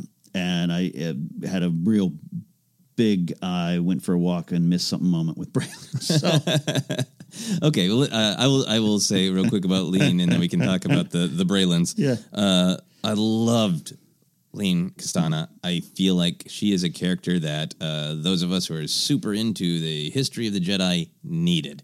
Somebody who is not obsessed with Sith artifacts, concerned, and someone who is not tempted or plagued, but someone who does just truly expose themselves to the dark side, feel I need to know about this, but I'm not tempted by it. I know how to, and obviously she gets into dangerous situations. She puts uh, other young Padawans in in dangerous situations. So it's not like yeah, it's all free. But I just love to see a Jedi approaching the dark side without being tempted by it, because almost all of our you know, look into the dark side is all car- stories of people who fell. I think it's a great point because it was because there's that moment. Correct me if I'm wrong. Uh, she's the one that kind of plays that little trick on Dooku, right? The the the studying where Dooku feels like doesn't he at one point he, he she, he's like ah you fell and it was like a test. Did I miss that completely? Oh, uh, yeah, yeah, Yeah, yeah, yeah. yeah, yeah, She, I mean, she she asks him and Yeah. tells him to open himself to Right. the dark side and and shows him that that Mhm. you can do that and you can still come back. So I mean, she's definitely doing dangerous things, Right. But just she as a character Yeah. doesn't is there, there's nothing in this that's about her being tempted or falling or right or doing dark side things on the side. It's about Dooku. That that's what I loved in that moment because as I'm listening to it, I'm like, oh, oh, we got a secret. Joe, we got a like a Sith mole here, and, Yeah. it's, and the fact that it wasn't was even more interesting to me. Yeah. and it would make sense. It's like having a master of uh, you know dark arts.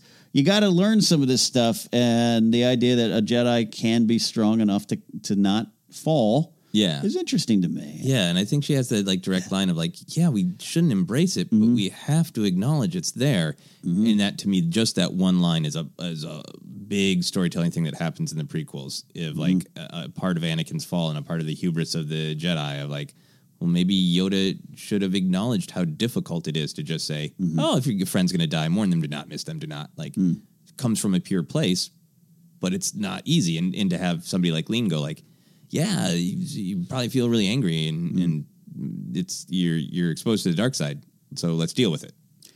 I yeah. Um, two things come to mind. Uh, you know, one in story, one just real world. While while listening to your talk here, uh, Palpatine, when he says "not from a Jedi," uh, that loses a lot of power uh, if Anakin's already got some of these lessons. Yeah. You know, uh, which you know, I'm glad. I guess they, they glad it went the way they did because I love that scene. I love this, uh, and then just like uh, when it comes to uh, you know dealing with the pressure or something in my real life, or when I talk to people, like sometimes I've said, no, it's oh wallow in it. You need to spend a day dealing with it and not be so afraid of this monster. Yeah. because then you can maybe better conquer the monster instead Yeah. of always push. Some days, yes, you need to think happy thoughts and go outside. Some days I would want to deal with it because let's let's let's deal with it and come back from it and know that I can. And I think that's interesting and powerful for Jedi Yeah. and Sith. And she's a yeah, well performed, well written character to represent Yes. some of that stuff. Uh, so Yula Braylon, uh, the, the the uptight, mean uh, Hogwarts slash Jedi teacher. I say that lovingly. Um, and then Arath is the the sort of little uh, little jerk. Yes. uh, yeah. Um, in the clan with the Dooku and Sifo-Dyas, and then we learn eventually that Yula, in her role as a seeker, who's out there, which is another thing that we continues from Master and Apprentice, the idea of seekers, which I love. Yeah, yeah, uh, comes back with a kid and retires from being a seeker, and eventually it's found out that it's her kid. Yeah, apparently. I, I just I, I want to be honest with fans because um, I, I'm doing my research after. I apparently missed that reveal, and I'm being honest with it because it again user error. Yeah. Uh, this is a lesson that you need to pay attention to some of these things. I, I, I feel foolish. Uh, I know the character. because I love the character of Arath. I Yeah. love the the Academy bully. I love uh, this is Cobra Kai. This is all that stuff. Uh, and and and Yula Braylon, she- Malfoy, yeah. yeah. She, Yula Braylon is work. She's you know the pre Jocasta Nu, and it's this form of Jedi punishment. You know, it seems like oh, you did something bad, you got to go work the archives. Yeah. happens a lot. Um, and I I was going over notes afterwards, and uh, uh, and was like, oh my, I think I skipped a chapter. Yeah. I, and I got to be honest, and so it's a warning to those if you're about to take, make sure you get it all and and and and concentrate. Yeah. Concentrate. This isn't a pop song in the background, and I'm I have to be honest. Yeah. Know, because it also makes more sense. Yeah. Yeah, because the, the, there's the, the path of discovery is that Arath is is mm-hmm. ru- running up gambling debts, and Right. somebody is covering for him, Yes. and they discover that it is the the person who lectures everybody else, mm-hmm. Yula Braylon, mm-hmm. because it's her son. So uh, it's just one of the, one of the many kind of mini stories in this about parents and children and mentors. Yeah. But again, such a big, you know, uh, uh, continuation of the prequel era in Jedi storytelling of like why Qui Gon just asks, "Who is the father?"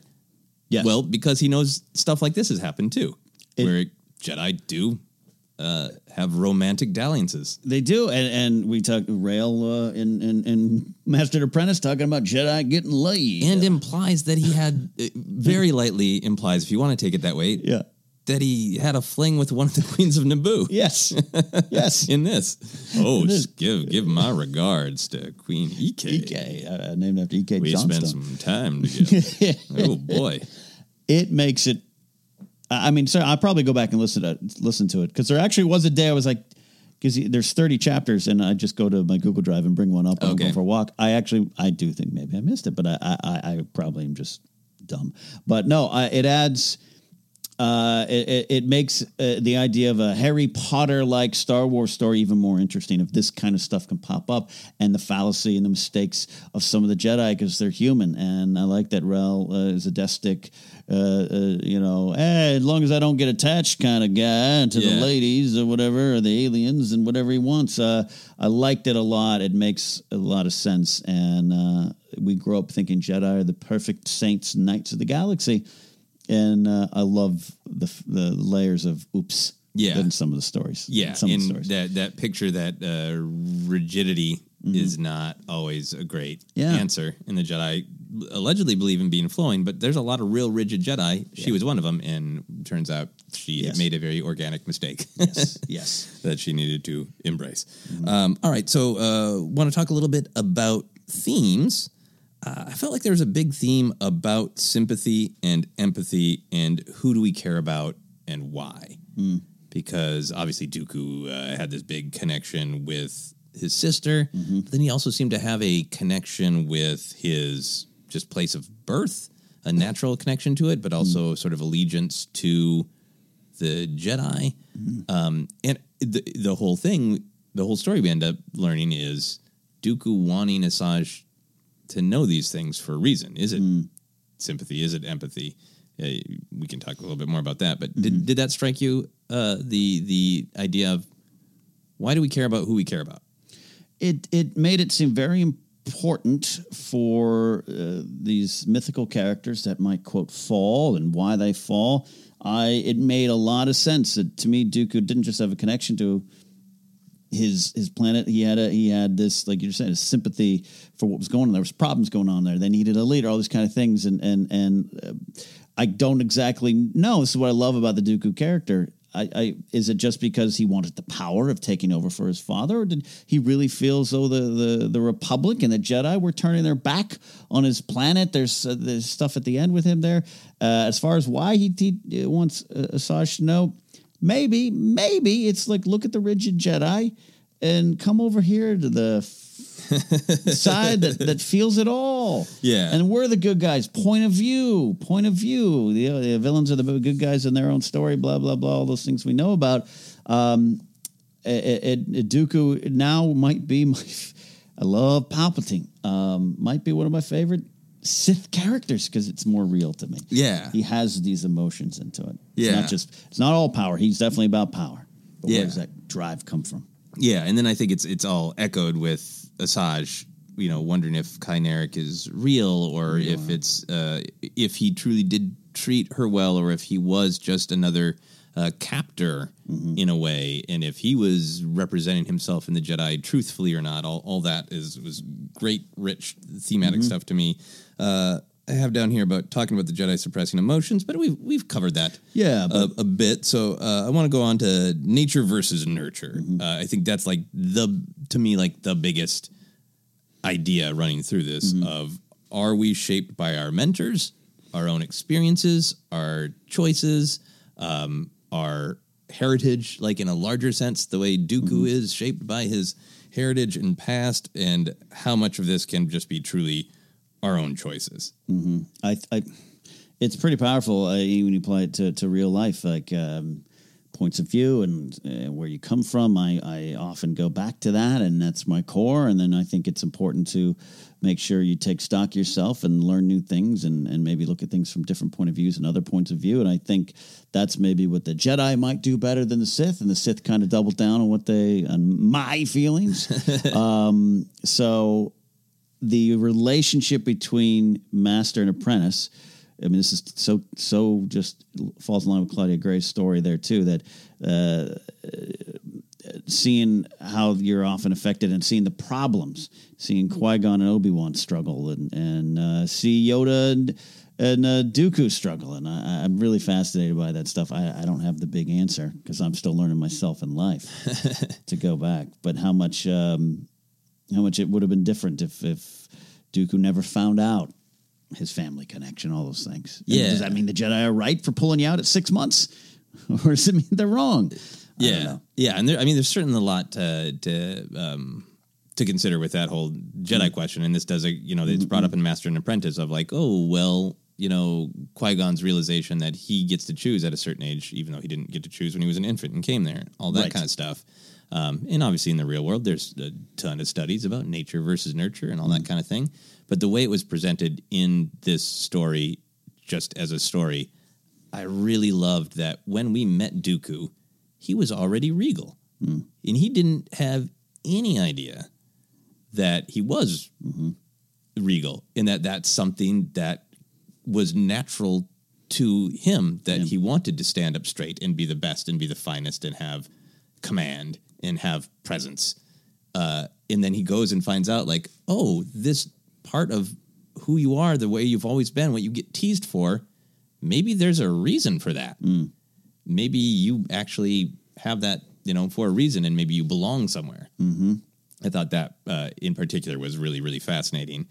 Um, and for a book called Jedi Lost, I think I went into it, I think a lot of us went into it saying this is a book about how Dooku falls to the dark side. And it deals with that, but this is a book about how Dooku leaves the Jedi Order. Yes. It is not about his actual permanent fall to the dark side. Obviously, he dabbles. he Yeah. does uh, some killing, and at the end, he kills, but that's after the hooded man has got to him. Yes. uh, as his sister says. Um, But for a book uh, uh, that's about this, I thought it was really interesting to see that he didn't give in to the dark side. He sort of gave in to his heritage. Right. Uh, which made this infinitely more interesting than I could even have guessed. Yeah. Hey, this isn't uh, Darth Tyrannus. This is the, the the Lost, as they called him now, the Lost Twenty. This is about with, with with only one of those nineteen going to the dark side, I believe. Yeah. Right. Yeah. There's- well, and some being shifty. Like I think they mes- mentioned Master Tranus that they didn't Yeah. know the story of, which I, I made a note of because like, oh, this is going to come up later in the book. Nope. Nope. Nope. uh, and some are just like, nah, they they resigned. Yeah, they resigned. They would, and uh, Some disappeared. We'll never yes. know. Yes, which I want the sequel, Dooku. Uh, you know, Dooku the Fall, whatever you want Yeah, to call yeah, it, Dooku the Turn. Dooku the fall, Dooku the turn. Um, so we've talked around it, but I want to talk about that conclusion. Mm-hmm. So uh, we discover that Dooku has asked Asajj, or not asked, has set up Asajj to listen to this and think it's her own choice. Mm-hmm. But he wants her to know his past with the Jedi and his decisions, and wants Asajj to kill his sister. Mm-hmm. And a lot of this has, a lot of the story has been about Dooku resenting the Jedi for keeping him from that connection with his sister. Mm. and that's familiar Anakin attachment story, but kind of turned on his he- on its head because he wants Asajj to see that he will kill that attachment, and in mm. fact wants Asajj to commit to being his servant by killing his sister. Mm-hmm. And then a great, great delivery uh, from Orlagh Cassidy, talking about making her choice, and the last line saying, "I am free," after she has murdered Dooku's sister. Mm-hmm. So what what did mm. that? How did that land with you? What did you feel like your interpretation of the end was? I, knowing where she goes, knowing that she's she's fully uh, feels betrayed and and and her back turned once again, but it's Dooku in the end. That's, that's what happens to her later on. Uh, I, I thought it was pretty powerful because I think I think uh, I think he gave her this idea that she's free, and it's all part of his trap. It's all part of what he would want, um, and so she buys into it completely. And uh, I, I think it's a it's a a lesson. I is it? I, I believe she believes it. She believes it. Yeah. She believes it, but it's wrong, and she doesn't know it. Uh, and it is a, a, a powerful lesson. So I just know where she goes, and uh, what a wonderful character that Asajj Ventress is. Asajj Ventress is.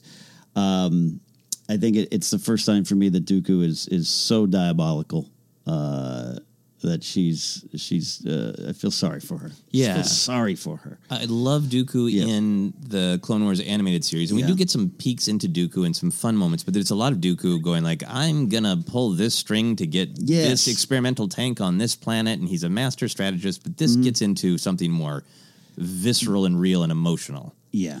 Um, she has she of course she's going to think she's free. You know she thought she you know she wasn't raised on the on a, even in, under the jedi system.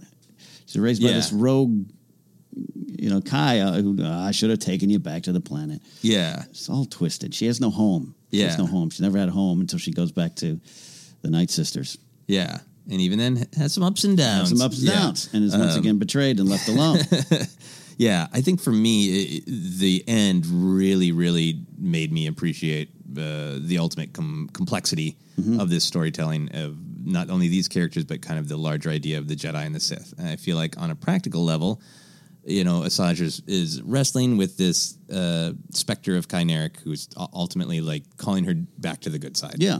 isn't real. That turns out to not be any sort of like, oh, I invented a new force Mm-hmm. Yeah. technique, which is mind haunt, Right. uh, or anything like that. It's truly her her trying to pull herself back to the possibility of light. right And I think Dooku really successfully kills that by saying, well, you have this fantasy of what it could have been if you were a proper Jedi. Mm-hmm. If Ky took you to the temple. Well, just look at all the rigidity and denial and everything that I went through. Like, I think he's just on a real practical level saying, I'm going to remove this fantasy Mm-hmm. that there's anything good about the Jedi or your life there. And then I think there's this really dark, complex, uh, upsetting, but well done idea of she has uh, had all these different masters. Yes. She's kidnapped. He's killed.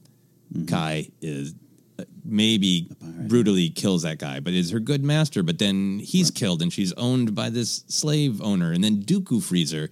So I think Dooku sees, like, well, you, you've had this string of masters.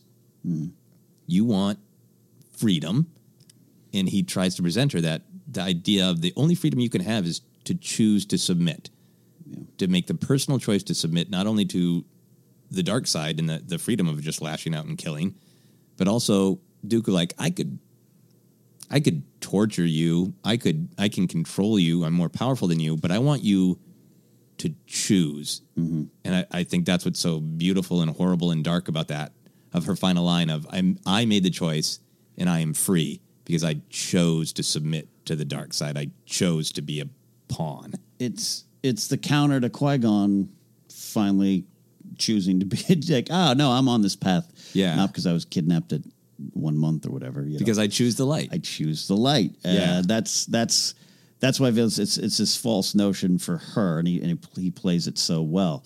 Uh, everything that you're saying there, uh, she doesn't feel she's ever had a home, been been betrayed, been alone, and, and maybe him saying you don't need that. Find yourself like I did. It's almost like you know he found himself. Yeah. he's like, ah, you can do it too uh, by making this choice. Yeah. it's a, it's another false. It's I, I such a tragic character. I feel Yeah. for. I feel for her. Yeah, and then knowing the larger Star Wars story, you know that. Like, well, in in this story, it seems like Dooku is like, ah, I've unleashed my true self, and I Right. have this power now. But then we, of course, know like, no, you are Sidious's puppet, and he's going to arrange to have your head cut off eventually. Yes. and you are not any more powerful than you were when you were a Jedi, or perhaps even less, because you imprisoned yourself in this sort of cycle of of pain and torture that is the dark side. Played gratefully by Christopher Lee in that final moment. That's one of my favorite. like, huh? "Whoa, Oh, oh, oh! So it. it. turns out, yeah, Yeah. So yeah, ups or downs or anything with the story, I think is worth it for Mm-hmm. how complex and fascinating that that end is. Yeah, and I want. It makes me want a lot more with Asajj too. Yeah, it made me want I to just mean, go start uh, rereading Dark Disciple, where she is Kinda a little to. bit more in her own own freedom Yeah, and yeah. makes those kind of choices. Um, you mentioned this, but this is my one of my final questions. Thoughts is. I was a little surprised that there were such huge dangling threads. When it was Mm. Sifo Dyas at the beginning, I kind of thought we were going to get into exactly what visions drove him Right. to crafting or to ordering the clone Mm. army. Um, we get a reference to the hooded Genza Dooku's sister says, "You're different since the hooded man has been whispering to you." Yeah. but we don't get his full fall to the dark side. Yeah, and I love. I love the moment when he runs into Palpatine. Oh yeah, and it is just like um, yeah, Duke, is trying to get involved in politics a little bit, speaking on- for the, his planet. yeah, like yeah. yeah, he's from Naboo. He doesn't have that much power. Yeah. Like, yeah. anyway, Love that. Uh, do you want a sequel? Do you feel like this is setting up for Dooku Sith Found instead of Du- Dooku Jedi Lost? hundred percent, a hundred percent. Uh, The fact that uh, that uh, you you, especially towards the end when it becomes apparent that oh we're not even, you know, again that scene where Palpatine's just this cameo almost. Like, Yeah. hey, he's coming through. More later. Stay tuned. I, I really hope. I really hope this was a perceived success creatively more than just business wise for uh, um, the publishers and, and Lucasfilm because it really uh, you were able to dive into these deeper themes uh, Yeah. and and give you more and, and and not be that checkbox that you you talked about earlier. Yeah, I don't feel as though I have all those answers. Yeah, and I appreciate those little canon moments uh, i- as well. So please do keep checking those boxes. But yeah, I would love. Oh, yeah, yeah. I'd love to find uh, you know even if it is a, a shorter or smaller story that that last Mm-hmm. step of of him truly falling to the dark side. Because with Dooku, it's it's it's not a, it's not simple of just like, oh yeah, you're right. I hate the Jedi. Let me put on this robe. You know. Yeah, Let he me- thinks it's in yeah Yeah. and why he how much it would be great to get inside his head and see like how much am I willingly submitting to Sidious or how much I'm like Mm-hmm. I know I have to ha- let him be my master for now, but I always have these machinations for how I'm going to undo it. You know that Yep. would be really interesting. I, I think so. I think I think that's it, and that's why he was so duped in the end. so duped, think he- duped out of a head. Yeah, I think he would have destroyed the Sith to give him the opportunity, not for the good side, just a, a big power move. Just more power moves. Yeah, well, big complex thing. We could talk a lot more about it, but we already did talk a lot. So I Yeah. want to close with this final question: Do you have hopes for another uh, audio drama, full cast uh, book like this? I really, I really do. I'll be even more ready for it. Um, I mean, I joke I'm taking shots at myself, but yeah, yeah, yeah. I don't do a lot of these audio books, but I, I like, I like having. We talk about Solo. Should it have been a TV series or Solo Two? Should it be TV? And I always go to yeah because there's less pressure on them. Um, this answered a lot of questions. It, it got deep, and it just was this nice little corner. Do I wish more people knew about it? Everything, yeah. And I hope if you if you uh, like this, spread the word of, of Dooku Jedi Lost because it, it's an interesting storytelling um, device and storytelling method that I, I hope I see a lot more of. Yeah, cool. Any yeah. particular stories or eras that you're excited for? Um, it's funny. I was going to go to the, you know, I think Cassian Andor series is going to take care of a lot of things I want. I think going into more Old Republic or more those uh, the time period between Phantom Menace and Attack of the Clones, a lot of the bigger themes, the Jedi stuff. Yeah, it, it might make sense for me. The other stuff might be too visual. X wings fighting Tie fighters. yeah. Okay, cool. Yeah. Yeah, I, this gives me hope for you know someday. Uh, it's interesting that we had this in our news uh, section about is Mark Hamill done with Star Wars? Yeah. Hey, It would be great to have some Luke Skywalker adventures because Mark Hamill is such a great uh, voiceover artist, uh, Mm-hmm. voice actor, uh, and if this took off, to see some of those, just Luke in his Jedi prime. We early talk- days of the school, maybe maybe Yeah. Ben's fall. That would be amazing to see in audio form. We talk often about him and Lor San Tekka going around the galaxy, you know, that kind of stuff. Yeah. It would work. It would work. Dooku Jedi Lost. Uh, it's still available. If you've uh, listened to this whole thing and you haven't listened yet, well, you know a lot of what's coming. so check it out. Yeah. Uh, try it out on us on uh, audibletrial.com slash force center. Uh, thank you for bringing us through that, Joseph. Absolutely. Uh, this was uh, was as long. This is one of our favorite characters, and I think uh, to finally get this much on him was fun. A very early episode where a fan asked what uh, if you could ask Lucasfilm to write a book. One of my suggestions was Dooku, so we could hear a, a lot of this stuff, and I we got about uh, a good half to three quarters of it in here. So Yeah. Uh, a a wish finally granted. Finally granted. That's rare in life. We're going to go to audience questions. We like taking questions from you out there. Uh, we got Corey Donaldson. Sometimes I'll imagine one of my favorite songs, Burning Inside by Ministry. Playing in the background is the first Jedi TIE Fighter Squadron uh, uh, pursue. It's the first order TIE Fighter Squadron pursue the Millennium Falcon to the desert junkyard of Jakku. Are there any rock songs that you imagine playing in the background of your favorite Star Wars action scenes? What do you have? Yeah, uh, I, my my simple answer is no. No. Yeah, yeah. Uh, to me, they are like two great tastes that I don't Yes. don't go great together for myself personally. And Mm-hmm. and Rock has made its way into Star Wars. There's like that one scene in Rebels where I think uh, um, Zeb is rocking out to some space radio, and Yep. it's kind of rock. Um, and that that's fine. That's cool. The thing that this, uh, did make me think of, which I do love, there's an obscure Canadian Lovecraft H.P. Lovecraft band Hmm. called Darkest of the Hillside Thickets Wow. one of their uh, songs called Shoggoth's Away, Shoggoth, sorry, Lovecraft Monster, uh, very Lovecraftian uh, lyrics, but they just they sample the hell out of A New Hope. Uh, It's uh, the Tie Fighter uh, fight when they're escaping the Death Star. Uh, Leia shouting out like, that they're coming, they're coming in, and uh, they and there's one thing where like the downbeat is right on. They came from behind. uh, and that's that's my favorite uh, mashup of uh, rock and Star Wars. Yeah. So if you want to check that out, you can go to iTunes. Darkest of the Hillside Thickets, the song Shoggoth's Away. Some great Star Wars rock and roll mashup. As far as I mean, I mean, gosh, grab anything from uh, Tony Thaxton, Cloud City soundtrack, pop it in there. Um, there's uh, a friend of uh, friend of the show, Rillian. Uh, uh, Jared has has a song, a couple songs referencing Star Wars and stuff like that. Oh yeah, I love the rock parodies, but Yeah. like rock inside But Star inside Wars. Star Wars. You know what? I don't have an answer, Corey. Even though I'm a I'm a rock fan myself, much like Joseph. I I'll, I'll find a way to get uh, the replacements, Bastards of Young, into solo a Star Wars story. Oh, that's a good one. I think That's- that would Yeah, if there's going to be a rock song, solo Yeah. is a good place for it. Joshua Thorne writes the point of view C3PO shot in the Phantom Menace has sort of become like the Attack of the Clones pan up for me. I keep looking forward in every uh, every movie since. So if we get a POV shot in Episode Nine. Who would you like it to be from? He's referencing uh, the, the great uh, suddenly out of nowhere. We got C3PO looking down on Anakin. Yeah, when Anakin is dismissing him, he's like, Yeah. Make sure mom doesn't sell you." Bye. Bye. um, and the Attack, I love some of the pan ups and the zooms, quick Yeah. zooms and stuff in Attack of the Clones. What do you got for Episode Nine? Who who do you want to see through the eyes of? Uh, C three PO. Like, why not? Uh, why not have little bookends? Uh, I think the reason that shot is successful is because it puts you emotionally in three PO's place. He's awkward. He's Yeah, yeah. nude, and then his his the maker is just saying bye, Bye. I don't care.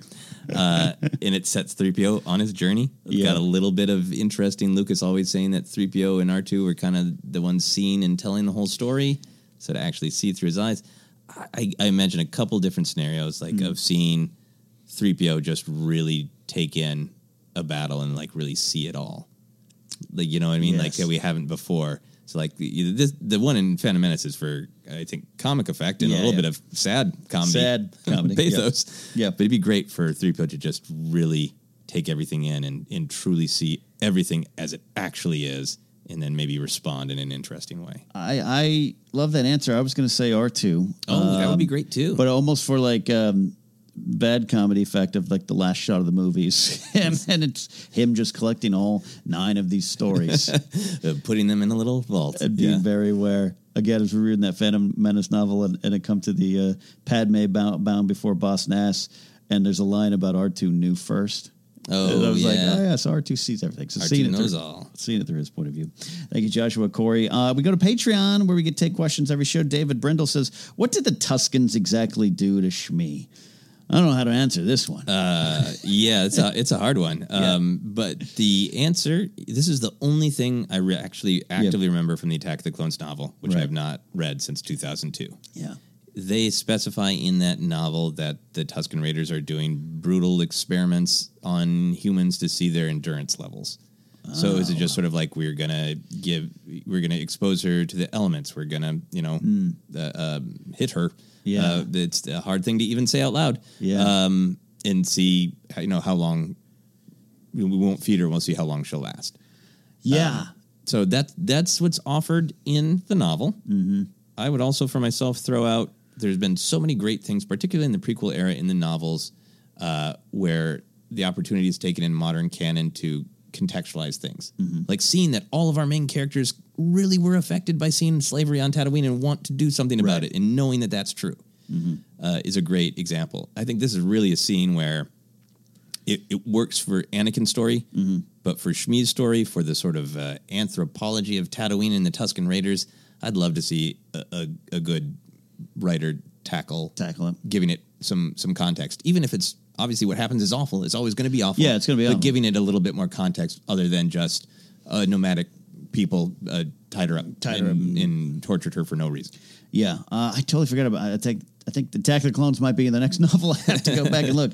Yeah, yeah, yeah. That's interesting. David, uh, good question. I agree, with, uh, Joseph, that uh, uh, having a little more context would be not interesting because I'm not dying to know the details what happened to poor Sh- Shmi, but it isn't just a, a little plot point in the road. That'd be something maybe a Yeah. little more.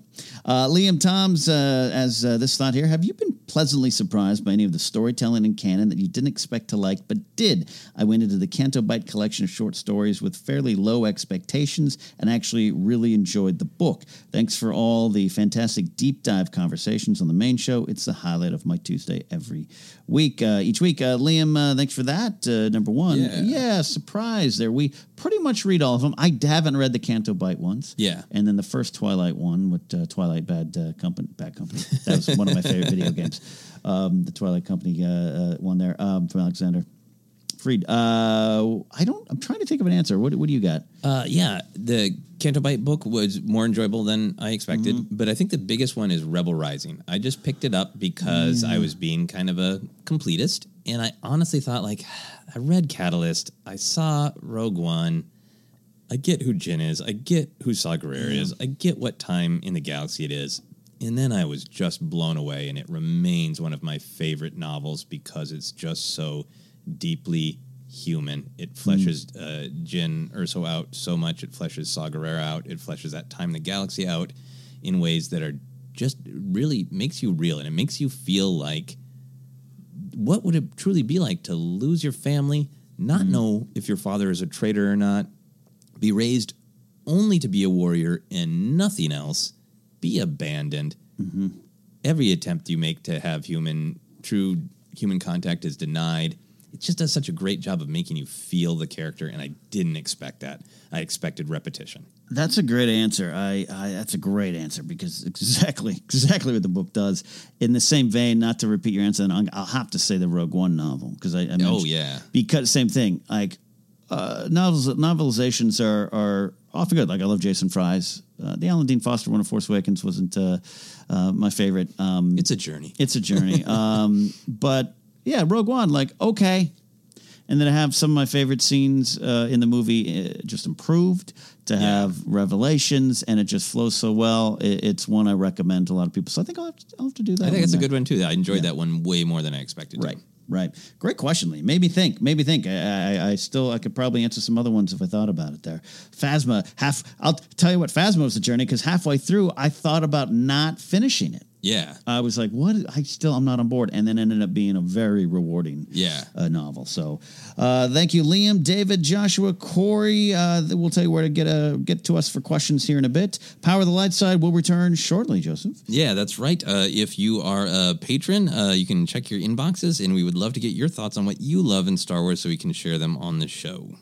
And if you have a question for us, you want to join the conversation about this, you can follow us on Twitter at Force Center Pod. Use the hashtag Force Center. Like us on Facebook. Our website is forcecenterpod.podomatic.net. From there, you can link to our merch at teepublic.com slash user slash Force Center. Tweet us pics of your merch, like those Speculate Responsibly t-shirts, and we'll share them. Podcasts available on Podomatic, iHeartRadio, Apple Podcasts, Google Play, Stitcher, TuneIn, and Spotify. We're also on YouTube. I can confirm uh, the in memoriams are being worked on. We're, we're going to be exclusive to YouTube for those in memoriams.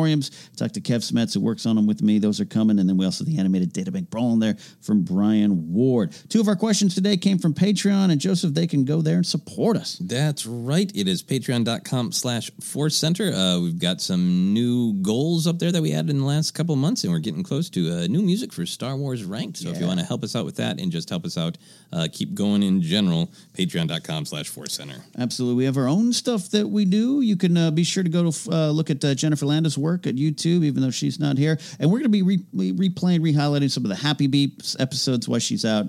Uh, some of you might not have a chance to check those out. Check out her work. And then we got our own stuff, Joseph. Yeah, that is right. Uh, I am going to be at a convention in Minneapolis called Convergence. I'm going to be doing a big uh, stand up show on the main stage, and I'm going to do an episode, of, a live episode of Star Wars Counseling. So if you were there at Convergence, please, uh, and you're a listener of Force Center, come to some of those shows. Come find me. Information on all that is on my website at josephscrimshaw.com under the live shows page.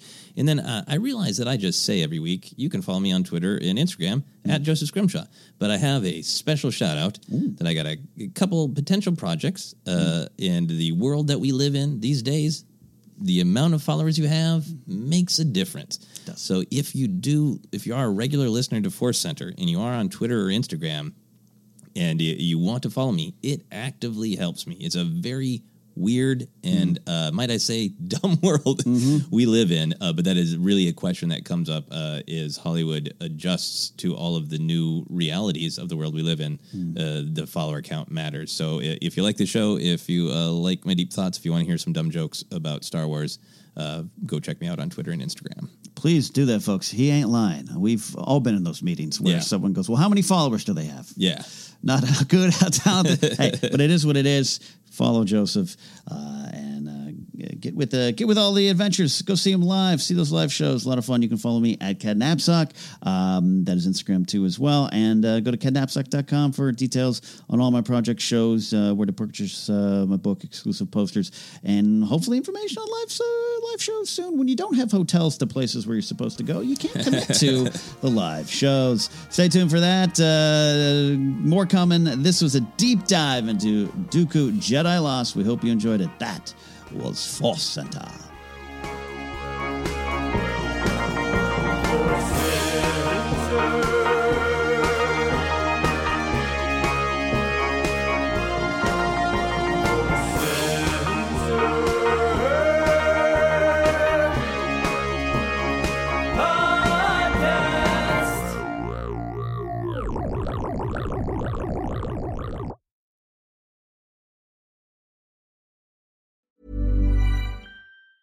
Mom deserves the best, and there's no better place to shop for Mother's Day than Whole Foods Market. They're your destination for unbeatable savings, from premium gifts to show-stopping flowers and irresistible desserts. Start by saving 33% with Prime on all body care and candles. Then get a 15-stem bunch of tulips for just $9.99 each with Prime. Round out Mom's menu with festive rosé, irresistible berry chantilly cake, and more special treats. Come celebrate Mother's Day at Whole Foods Market. Mom deserves the best, and there's no better place to shop for Mother's Day than Whole Foods Market. They're your destination for unbeatable savings, from premium gifts to show-stopping flowers and irresistible desserts. Start by saving 33% with Prime on all body care and candles. Then get a 15-stem bunch of tulips for just $9.99 each with Prime. Round out Mom's menu with festive rosé, irresistible berry chantilly cake, and more special treats. Come celebrate Mother's Day at Whole Foods Market.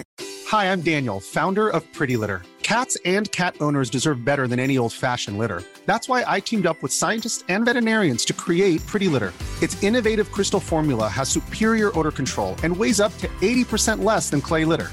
Pretty Litter even monitors health by changing colors to help detect early signs of potential illness. It's the world's smartest kitty litter. Go to prettylitter.com and use code ACAST for 20% off your first order and a free cat toy. Terms and conditions apply. See site for details. Even when we're on a budget, we still deserve nice things. Quince is a place to scoop up stunning high end goods for 50 to 80% less than similar brands. They have buttery soft cashmere sweaters starting at $50, luxurious Italian leather bags, and so much more. Plus, Quince only works with factories that use safe, ethical, and responsible manufacturing. Get the high-end goods you'll love without the high price tag with Quince. Go to quince.com/style for free shipping and 365-day returns.